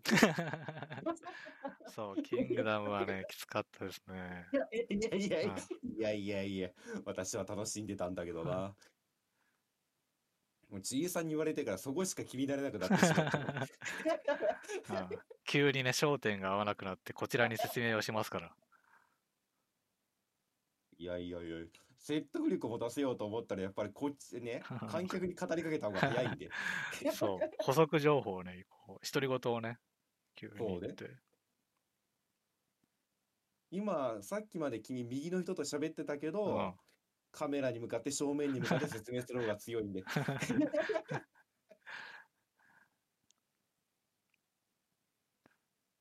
まあでも多分感じ的にはあんな感じになるでしょ。多分。まあ、大体ね、うんあの、基本ね、漫画ってやっぱセリフでね、進行するから、うんまあ、それをそのままやったら、まあそうなりますよ。うんうんうん。まあ、あとちょっと思うのは、うん。まあ、ゴールデンカムイってその、まあ、シリアスなパートとう、ん。言ってしまったらその、まあ、ほのぼのパートと、うん。まあ、コメディパートがあるわけじゃないですか。うん。なんか、うーん、うーん、まあ、ほのぼのはいいとしてうん、シリアスとコミ、あの、シリアスと、えっと、あれだ、ギャグうん。がちょっと怖いなっていうのは、ちょっと私の中である。やっぱり、怖い。怖い。滑るのを見るのが怖い。もちろん。いや、いいじゃない。滑ってる人を見見て、うん、そこを含めて笑えばいいじゃない。じゃあ聞きますけどう、ん。大改修の後始末見て笑ってましたか？いや、もうさっぱり笑えなかったです。それが怖いんだよ。いやいや、別それは別にいいい怖いんいいんじゃないだって別よに、ほら、怒ってるのもさ、うん含めて、別にいいじゃない。これがちょっと怖いんだよ、こっちはよ。で、やっぱりその漫画だと面白かったシーンうん。も、その映像化して滑ってしまってるシーンをね、見たくないって気持ちもちょっとわかる。うーん。だから私はまあ4かな。A4 かな。なるほど。まあどっちかでもやっぱりたの、なんか面白そうっていうか、まあ私も結構ね、まあミーハーなんでうん。そんなコアなファンでもないし、まあどうなるんだろうって、まあ言ってしまったら、まあその、面白くなさそうすぎて面白そうな映画を探しにわ行くわけじゃないですか。うん。まあそういうところもあるんで、まあ、まあそういう意味ではやっぱりね、まあ肯定6かなっていう 感じかな、私の立ち位置的には。そう嫌って気持ちもよくわかる。私もやっぱりキャラが、このキャラが好きとかもあるし、うん。これをなんか寒い感じにやられてしまったら嫌だなってのもあるし。えだそうなの。それがいやわわからんわ。だってもう、別なんだもん。別なんだもん。違うよ。ゴールデンカムイの実写なんで。別ではないいや。別だよ。別なうのん。だって漫画は、あもうね、それはそれ、これはこれだよ。もう逆境ないんですよ。逆境ないんです。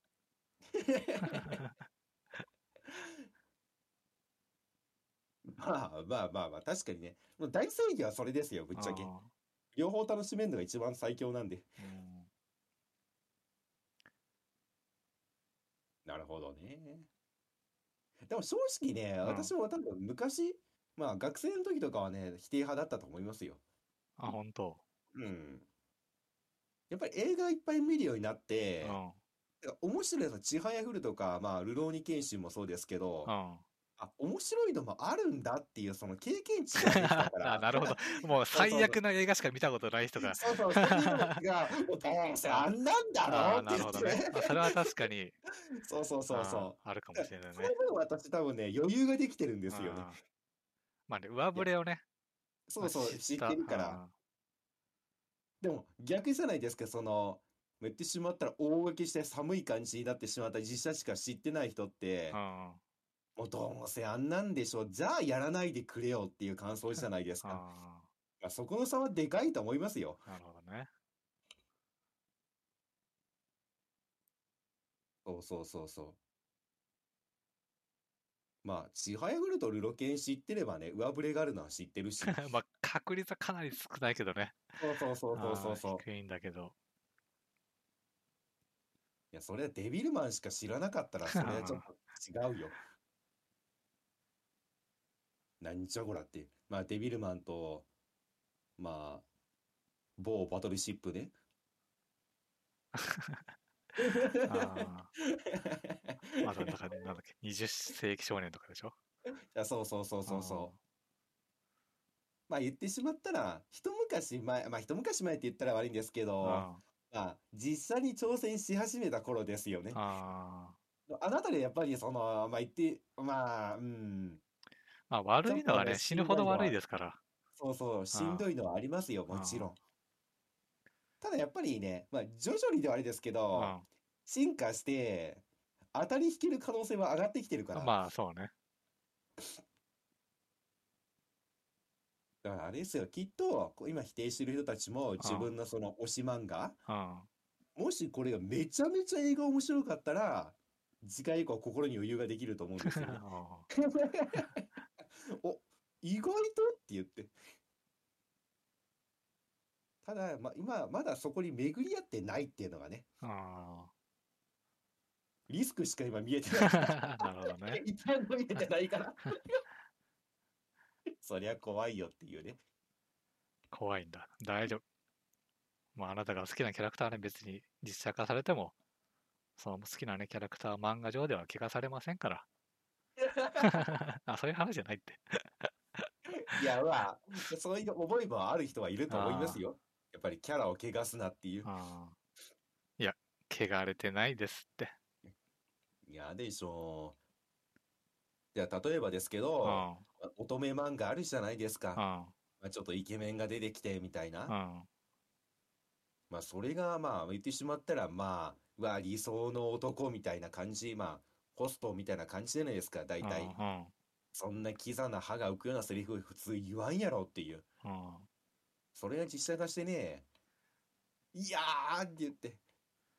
もうその多分あれですよ。毛穴が見えた時点でね、緊張してますよ。ああ、なるほど。あ、それは確かに面白い視点だね。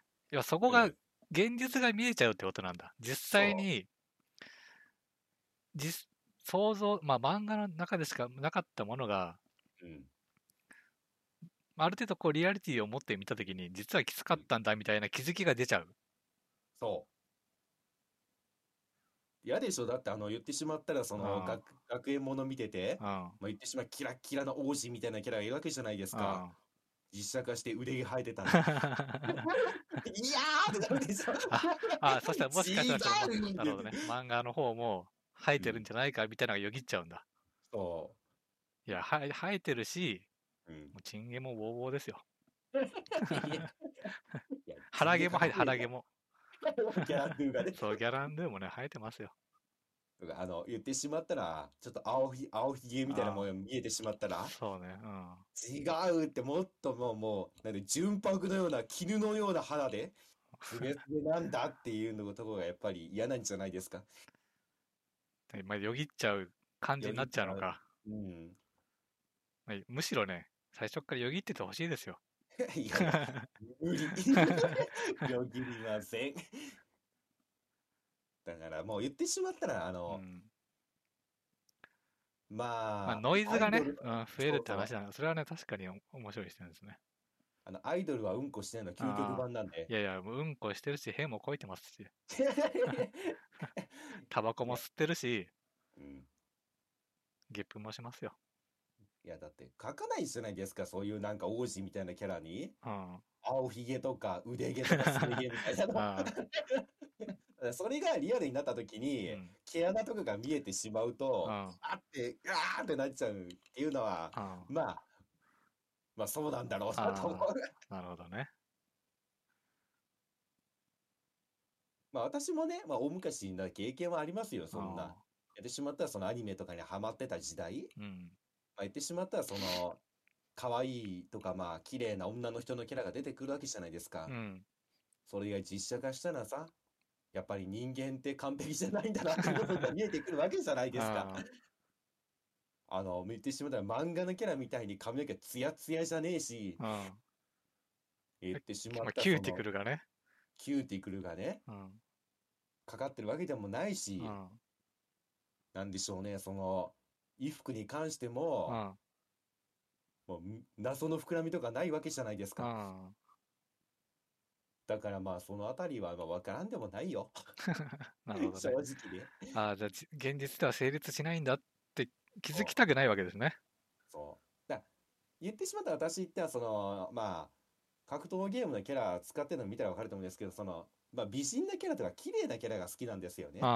あただまあ言ってしまったら、あんなスタイルのやついないじゃないですか。だかあ、あら言ってしまったら、まあギルディエで言うとミリアみたいなあ、、あとか、まあ、KOF で言うとエリザベートみたいな、あ、んなくびれがしっかり分かって、大体実写化したら、まあ言ってしまったら服着てるんで、あんなくびれ綺麗に出ませんよ。あ、うん。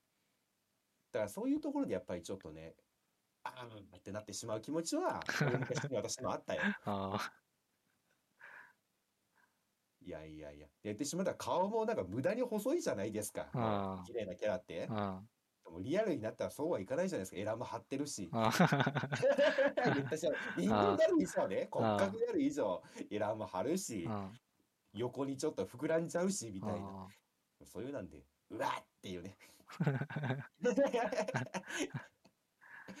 その気持ちはわかるよ、君たち。まあねまあそれは確かに側わかりますうよくね、ジャンプについてたね、もうほんと、なんかスラムダンクのね、うん。あの、湘北の衣装ね。そうそうそ。そううそう、まあ、あれ実際にねああれを人間が来たらね、うん単なるダルダルですから、そうよ。肩幅あんなないですし。うん。だから昔、俺でしょ、キャプテン翼がその女性人気あったんでしょ？うん、でも、あの、サッカーするときってみんな短パンじゃないですうか。ん、美咲くんとか、まあ、美杉くんもそうだし、うん日向もそうなんだけどうん、みんなすね毛ボーボー嫌でしょ 大丈夫、サッカーはね、やっぱこうんう、当た当たって、うんあの、毛根が死んでいきますから。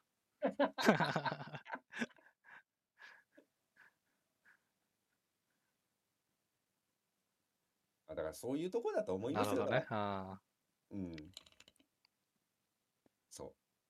もうアイドルはうんこしない理論なんで、なるほどね。そう、毛穴なんてないっていう。あ、なるほど。こんにゃく事件などないみたいな話なんですね。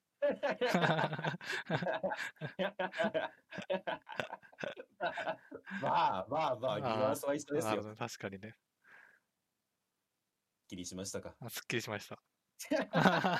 まあ、リスクと、あリスクと、まあノノイズね。そう、もうはい偶像化ですよ。あよかったよかった。いや、私も今ね、探り探り喋ってるうちに多分そうなんだろうなってね、ちょっとね、あ徐々に徐々になんかね、寄っていきましたわ。まあね、こうやって話してみるとね、いろいろ出てくるねもんですね。ですね。いろいろなんか、こう言ってるうちにね、こうなんじゃないか、ああなんじゃないかっていうのが。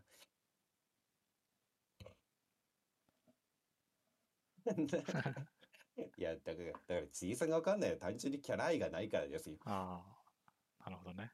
まあまあ、いないもんとしか思ってないからってことかな。でしょ？うんうん。まあ、いないもんと分かってたとしたら、じゃあ存在させるなよって話になるんじゃないですか。いないものと分かってう、ん。うん。もう神格化してるんだから、偶像化してるんだから、今更そんなもん作らないでくれよっていう、いるものとして扱わないでくれよっていう。なるほどね。でもまあ、それも含めて、うん実際にやってみた時のうんいびつさ、うん成立しなさを、うんは、それ自体がね、面白いんだけどね。まあね、うん。まあ面白い、面白い、まあ面白いって感じ取れるのはね、我々みたいなね。特にそんななんかその、そこまでどっぷり使ってない人だけでしょ。あ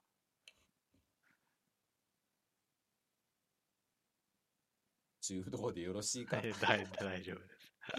まあ、あと何か、なんかあったかなパッとちょっと見てみるか。ああ、そっか。あの、先週勧められた青足はね、6巻まで読みましたよ。おうどうでした？青足。いや、面白かったんですけうど、ん。いや、もう一個ね、もうどうしても引っかかる場所があって、ほまあ、あの、言ってしまったら、ユースの、えっと、試験受けに行くわけじゃないですか。で、最終試験で、まあ、言ってしまったらユース組と戦うわけじゃないですか。うん。あの時にユース組がやったのって、なんかその、11人が、うん。ゴなんか最初はなんかそのうまくいってなかった感じなんだけど、うん。後半その、みんなに意思疎通が取れるようになって、まあ最終的なゴール、うん。ビジョンまで11人が共有して、ダイレクトパスで繋いでいくじゃないですかう。ん。あれってさ、フラッシュパスですよね。あの、え、え、そうですよね、あれって。いや、フラッシュパスでもっとざっくりして、もうあらかじめ決められたルートがありますかでもなんか、あの、青足の方も、ら。11人がそのゴールまでのビジョンを描いて。その一本道を描くみたいなこと言ってたんで、うん。フラッシュバスですよね、あれって。まあ、やってることはね。やってるから、いやそこがどうしても引っかかってしまって、まあそこが一番面白かったかうんな。まあ結果ね、青足はね、あの、27巻までね、買ってしまいましたね。ってしまいましたうんか。いや、27巻じゃなければなと思いましたもん。あの、さっきの100巻の話じゃないですけど、うん10巻ぐらいなら買ったらよかったんですけど、プラス20巻はしんどいなと思いましたもん。6巻の終わりってなんだっけ？6巻の終わりはね、えーと、あ、えーとね、あ、終わりどこだっけな。流れとしては、左のラインがどできたところですね、トライアングルが。あ、なるほど。うん。で、えーと、できて、その試合が終わったぐらいかな多分。ああ、いや、えっとね、ちょ今見見ました。うんあ、これ読んで7巻いかないんだ、あなた。あ、決勝戦でしたっけ？あの、6巻の終わりはですね、うん。あの、アシトに、うん。君はディフェンダーに転向しなさいですよ。ああ、そうだ。うんディフェンダーに行けって話ね。そうね、なんか言ってしまったらフォワードとしてあの A, A チームに、うん。まあ、一時的にでも入んのかなと思ったところからの、すまないが今回は取らないって言った後うの、んお前は次はね、ディフェンダーに転向しろっていうところで終わってますよね。そや、これ、だって7いくでしょ。もいや、私は知ってるんで、う。うん。単行本って7いくじゃないですか。うん。8いくんで。そうなんだよね。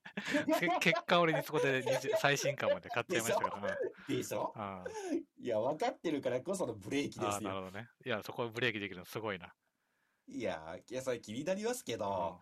ど、だって言ってしまったら私、その無料アプリいっぱい使ってるんでうん、あブレーキ踏んでる漫画めっちゃありますよ。あー、なるほどね。だから、ブレーキ踏み慣れてる。なるほど。そうそうそう。だから踏めた、私は。いや、まあまあまあまあ。だから私が6巻以降読むのうは、ん。今やってるアニメがブレイクしてう、ん。まあ、第3シーズンぐらいまで行った時ですかね。ああ、なるほどね。全そう全話無料が始まった時ね。そう。もしくはアニメがそこまで行った時ですね。あいやまあでもどうなんだろうね。こうワンクールどこまで行くんだろうな。ワンクール、でもまあ 6, 巻ぐらいだよ、多分ね。割とこの辺ぐらいでなんか、終わりそうな気がするけどな。うーん、うーん。もしかしてこう2クールあるのかもしれないけど。確かに、どこで切るのが一番いいんだろう。まあ、ユースの試験を受かったぐらいかな。ユースの試験はね、ああ、そうか。いやいや、そんな、ユースの試験は割とサクッと受かるんじゃない？サクッといく？行くんじゃない？あの、まあ、第1話だってどうせあれでしょ？あの監督出会って、うんあ、そっか、それで言うともう第2話でユース試験までいけんのか。ああ、そう、に見ましたよ。あ、もうユース試験やってます。うん。ああ。なるほどね。うんじゃあまあ半分ぐらいでユース試験か。あ、じゃああれじゃないですか。ちょうど、その、ああ、でも確かにそう言われてしまうと、うん。ディフェンダーに転向しろで終わりそうな予感あるな。もしくは、その前の試合、あの、左のトライアングル完成して、覚醒して、あの試合勝ったあたり。まあ、勝って、まあ、えあの、エンディングあって、うん。まあなんかあの、映画にありがちなエンディングの後に、C パートで、転校しろ。ドゥーンって。ドゥーン、to be continued まあありがちそんな感じかな。かな。あまあでも今か見てる感じ、そこまでブレイクするって感じもしないし、まあ、第2期はないんだろうな。まあどうなんだろうね。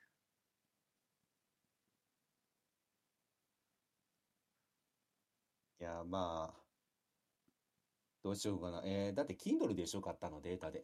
うん。えー、単行本買っといてくださいよ。なんでえ、じゃあそっち行った時読みに行くね。いやいや、持っていけないでしょ。むしろ Kindle の方が見せれるからね。確かに。スマホでいいんだから。いや、でも面白かったですよ、やっぱり。てか、まあ、うん前、あの、私がサッカー部時代に久保さんいなかったって話をなんか前々回ぐらいしましたけど、うん。まあ、青菓子読んでたら多分もっとサッカー上手くなったんだろうなと思いました、読んでて。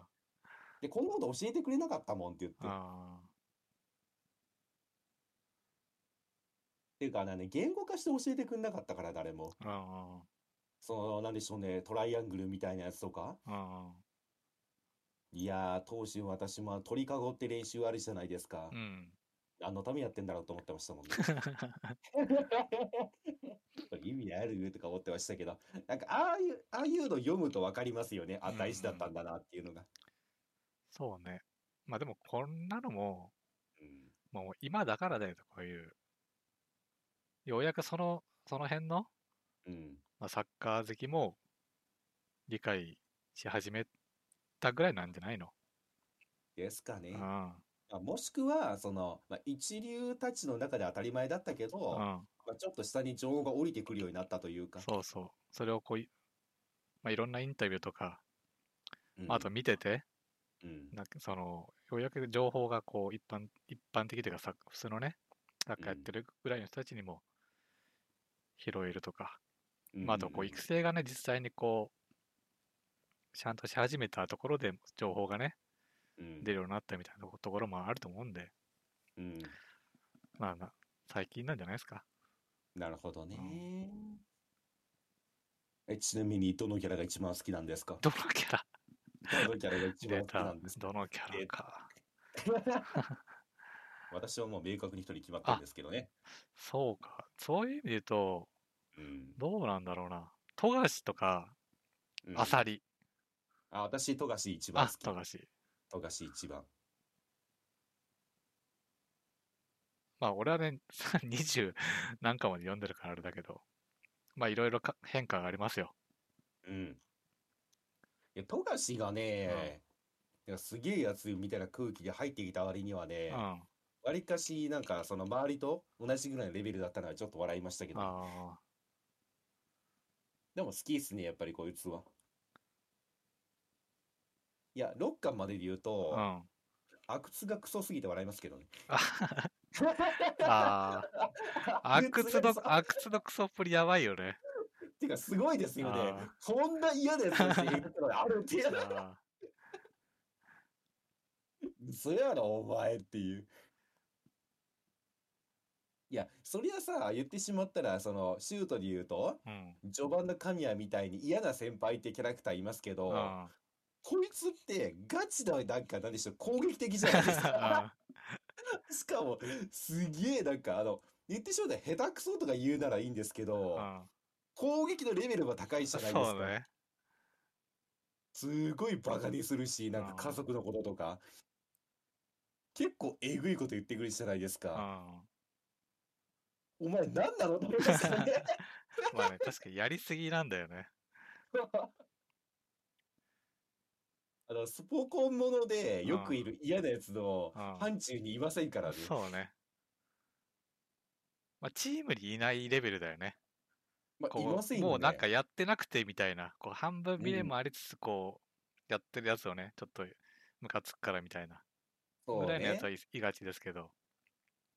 そうそう。で、まあ、例えば、まあ、俺はそのガチでやってて、うん。お前のやつは遊びだぐらいのなんか言うやつはいましたけど、うんこいつだってさ、普通に下手くそとかいう部類じゃないじゃないですか。うん。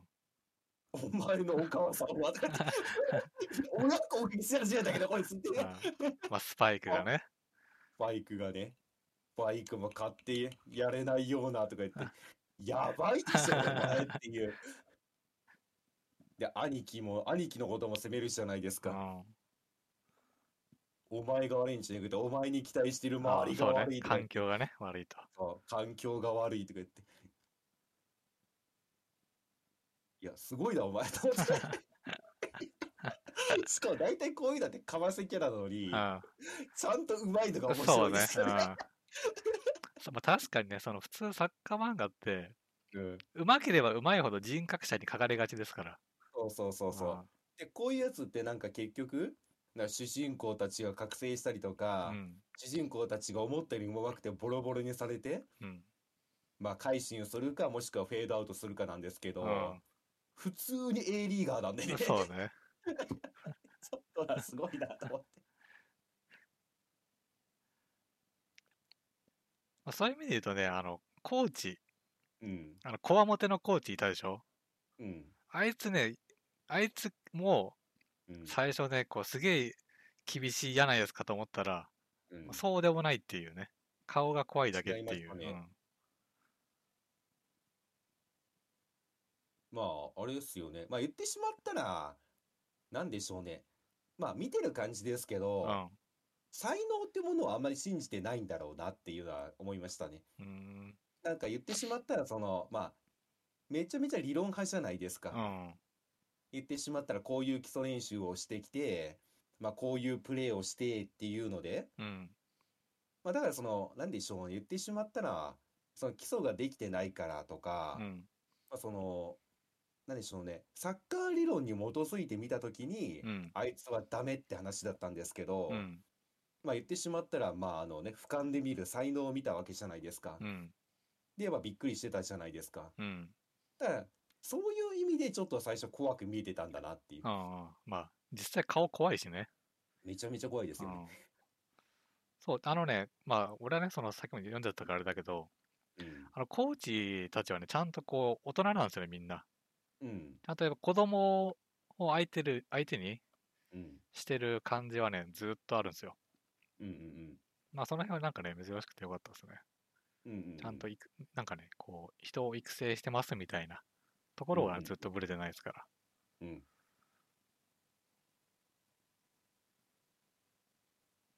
いや、でも私もね、言ってしまった、今でも刺さったのがね、いくつかありましたよ。ほあのコーチ、まあ言ってしまったら、その、主人公をヘッドハンティングしたコーチ、う。うん。言ってたじゃないですか。考えろって言って。うん。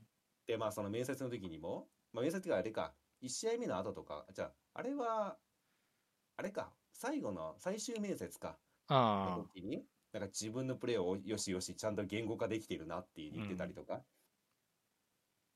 まあ、あと、花ちゃんが言ってるね。人間は考える足である。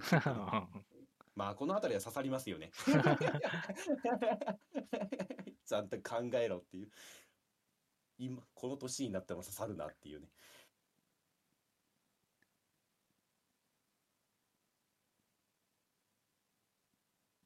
まあ、でも、おまあ、普通に面白いですね、これは。まあ、無料公開されたら見るかな、また。うん。あとで、まあ、これ、これで言うとね、うん。あの、YouTube に、うん。J リーグの公式うん YouTube に、うん。なんかね、この青足企画みたいなのがあって、うん。あの、前いたあの、フロンターレにいた中村健吾うん。とこの青足コラボみたいなので、うん。あの、中村健吾にこう、ファイ、ファイブレーン理論は出てないかもだ。かな出てない、出てない出。てない。を、うんあの、説明してもらう回みたいな、え YouTube があえって、実際の試合見ながらとか、うんうんうん。そんなのもあったね。面白かったですよ。いやーだって私も、でも結構戦術をちゃんと説明してくれるのが面白いですよね、うん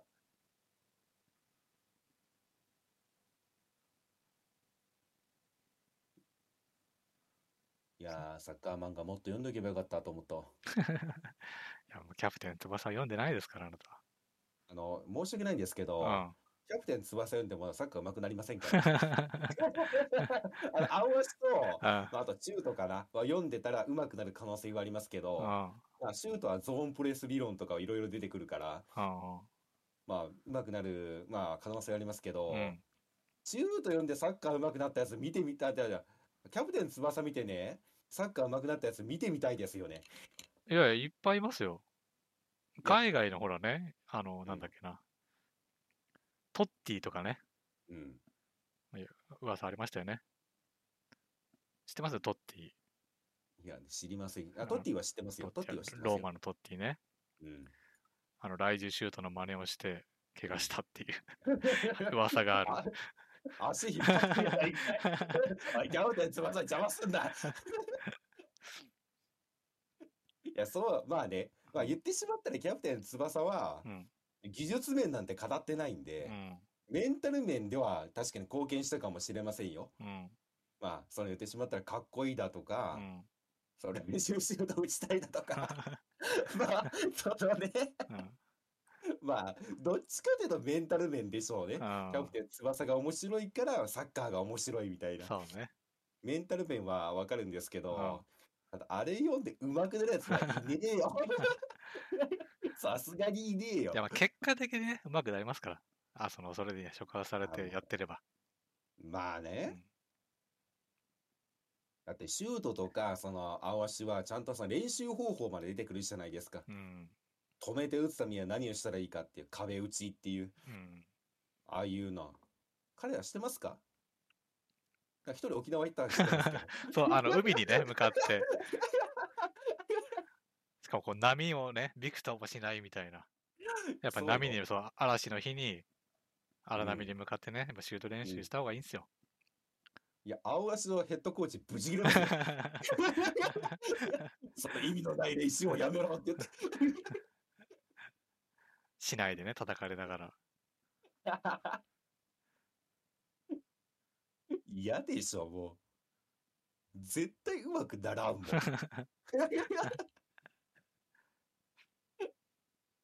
いやー、そういう意味では本当にな、キャプテン翼って異色なんだなと思っちゃいますわ。うんいや、まあでもいやね、当時のうん。漫画全部そうですよ。野球だろうがなんだろうが。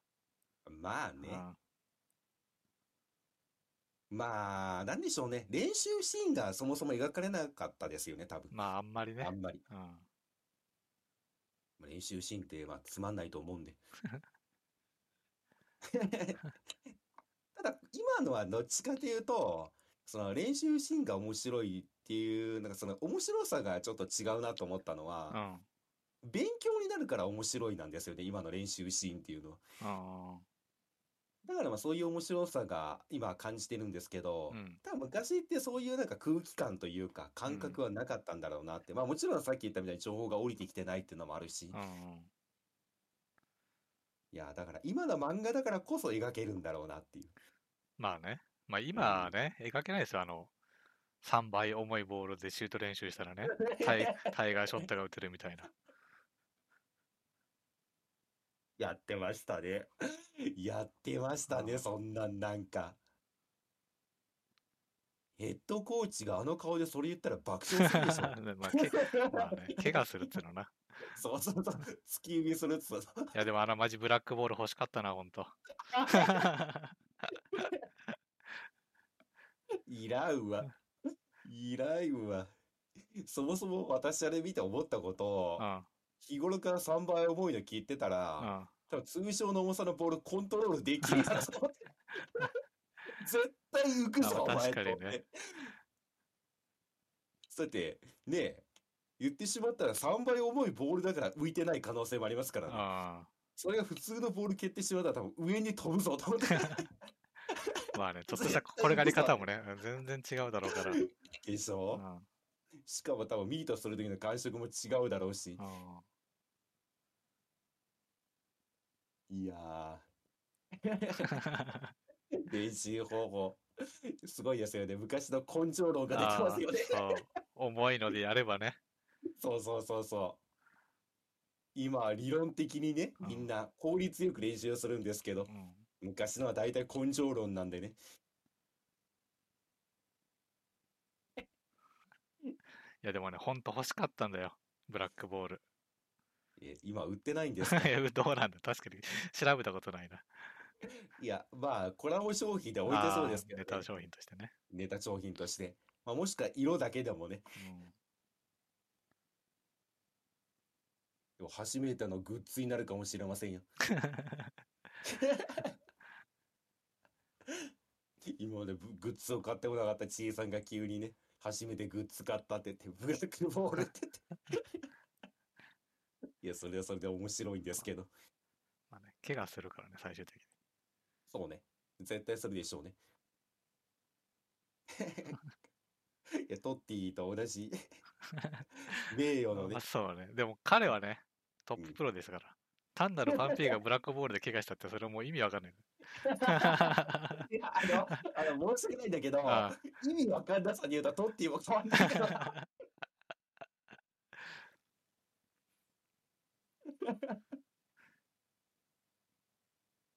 いや、面白いな。どっか抜けてんだな、やっぱり。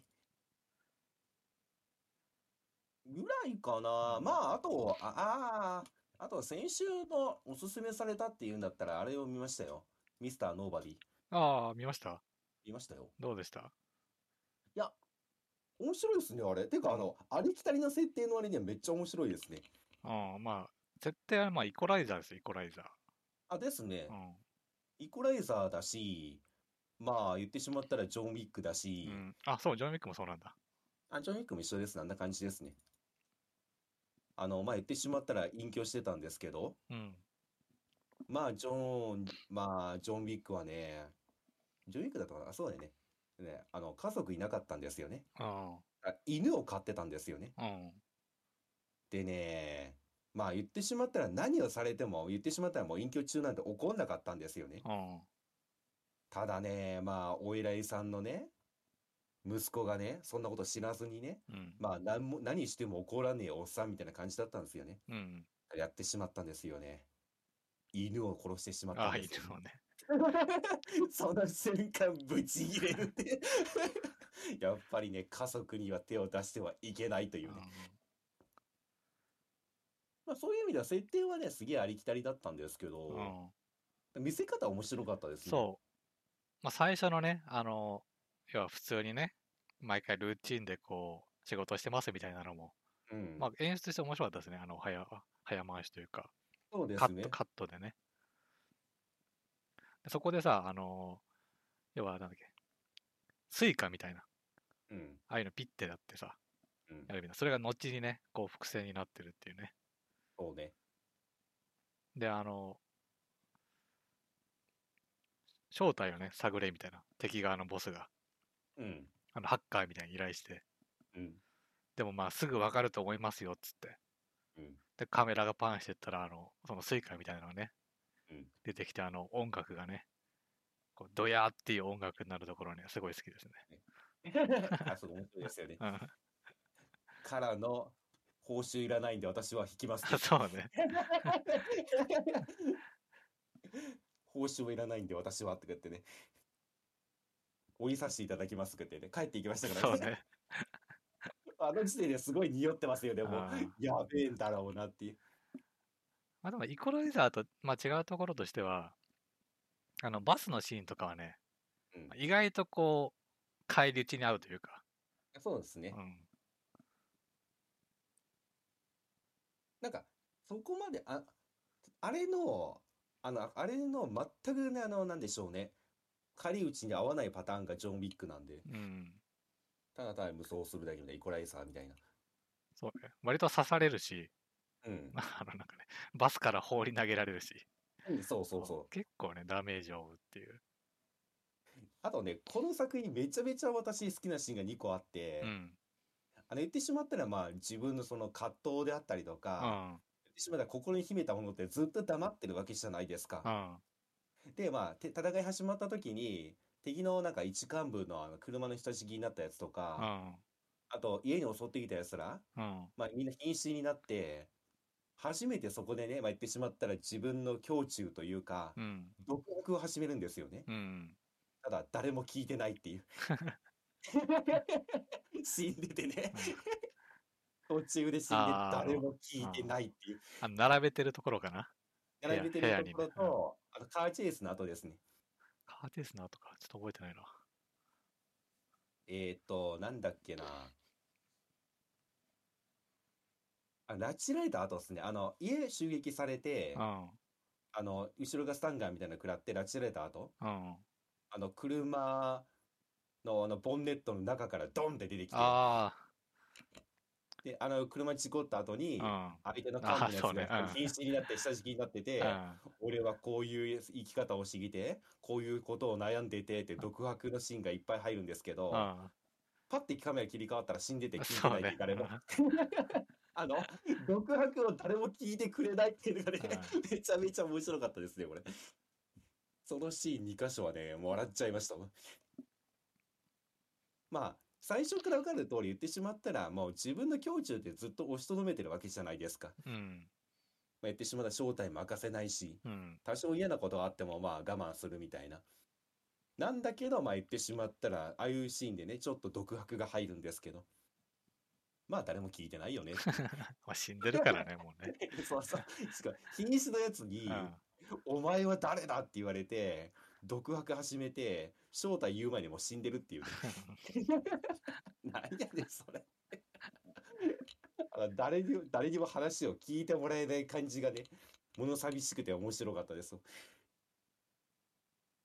僕はめちゃめちゃ好きかな。まあね、時間もね、いい感じに短いですから、そうですね。結構ね、おすすめでしたね。で、あの、これね、なんかあれらしいんですよ。監督が一緒じゃなくて、うん。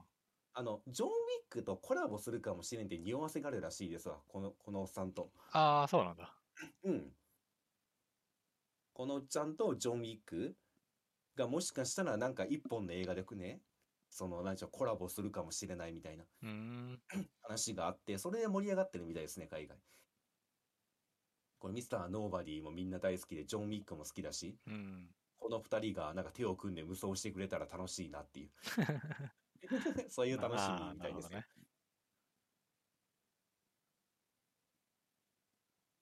ああ、あと、あれか。この映画のあの、仲間二人は面白いですね、黒人とあお父さん。あ、おお父さんね。まあ、おじいちゃんだいぶ弱々でしたからね、最後ね、戦ってる時も。ねいや、でもね、この人何歳かわかんないんですけど、俳優としてのあの、よくある、その、エクスペンタブルスにもあった、うん。メタ的な独白みたいなシーンがあって面白かったですけどね。本当。もう、ヨベボの知事じゃないですか。うん。で、最後、まあ、助けに来たぞって言って、ショットガン持って戦いに始まるんですけど、うん。そこで多分ね、ダブルミーニングみたいな感じになっててう、ん。おじいちゃん言うんですよね。何度も引退しようと思ったと思って。だが、やめれんかったって。それが一番好きだとか言って。いや、多分これ、そういうダブルミーニングなんか込みなんだろうなと思って。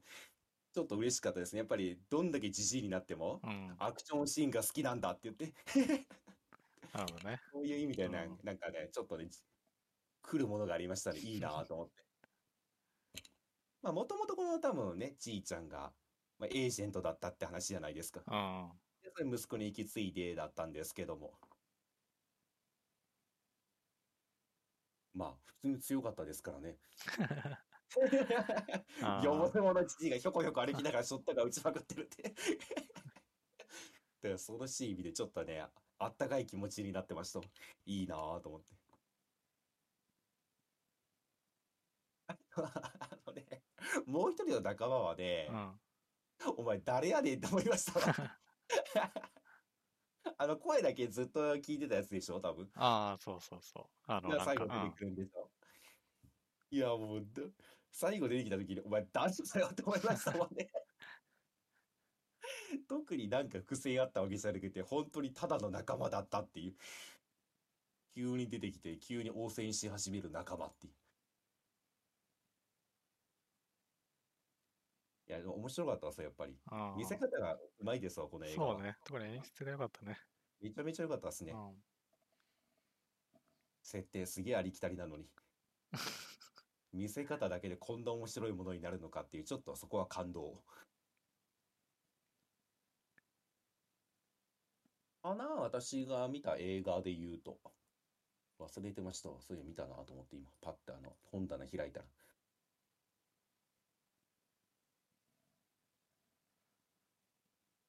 まあ、じゃあ、うむそこんなとこですかね。そうですね。うん。他になんかなければ。うん。大体私でこういうのはね、ないないないねって話になって、うん。じゃあお疲れ様でしたって言って切った後にね、あ、そういうのあんなあったなって思ってまあね、こう、多少ね、時間にこう追われながら話してますから。そうなんですよね。まあまあ、でも今、今パッと出てこないってことはいいでしょう、もう。ではでは、第37回か。87回。まあ、今回はマジで何の内容もなかったと思いますが、あ まあ、これでね、お疲れ様でしたということで、はい。お疲れ様でした。はい、お疲れ様でした。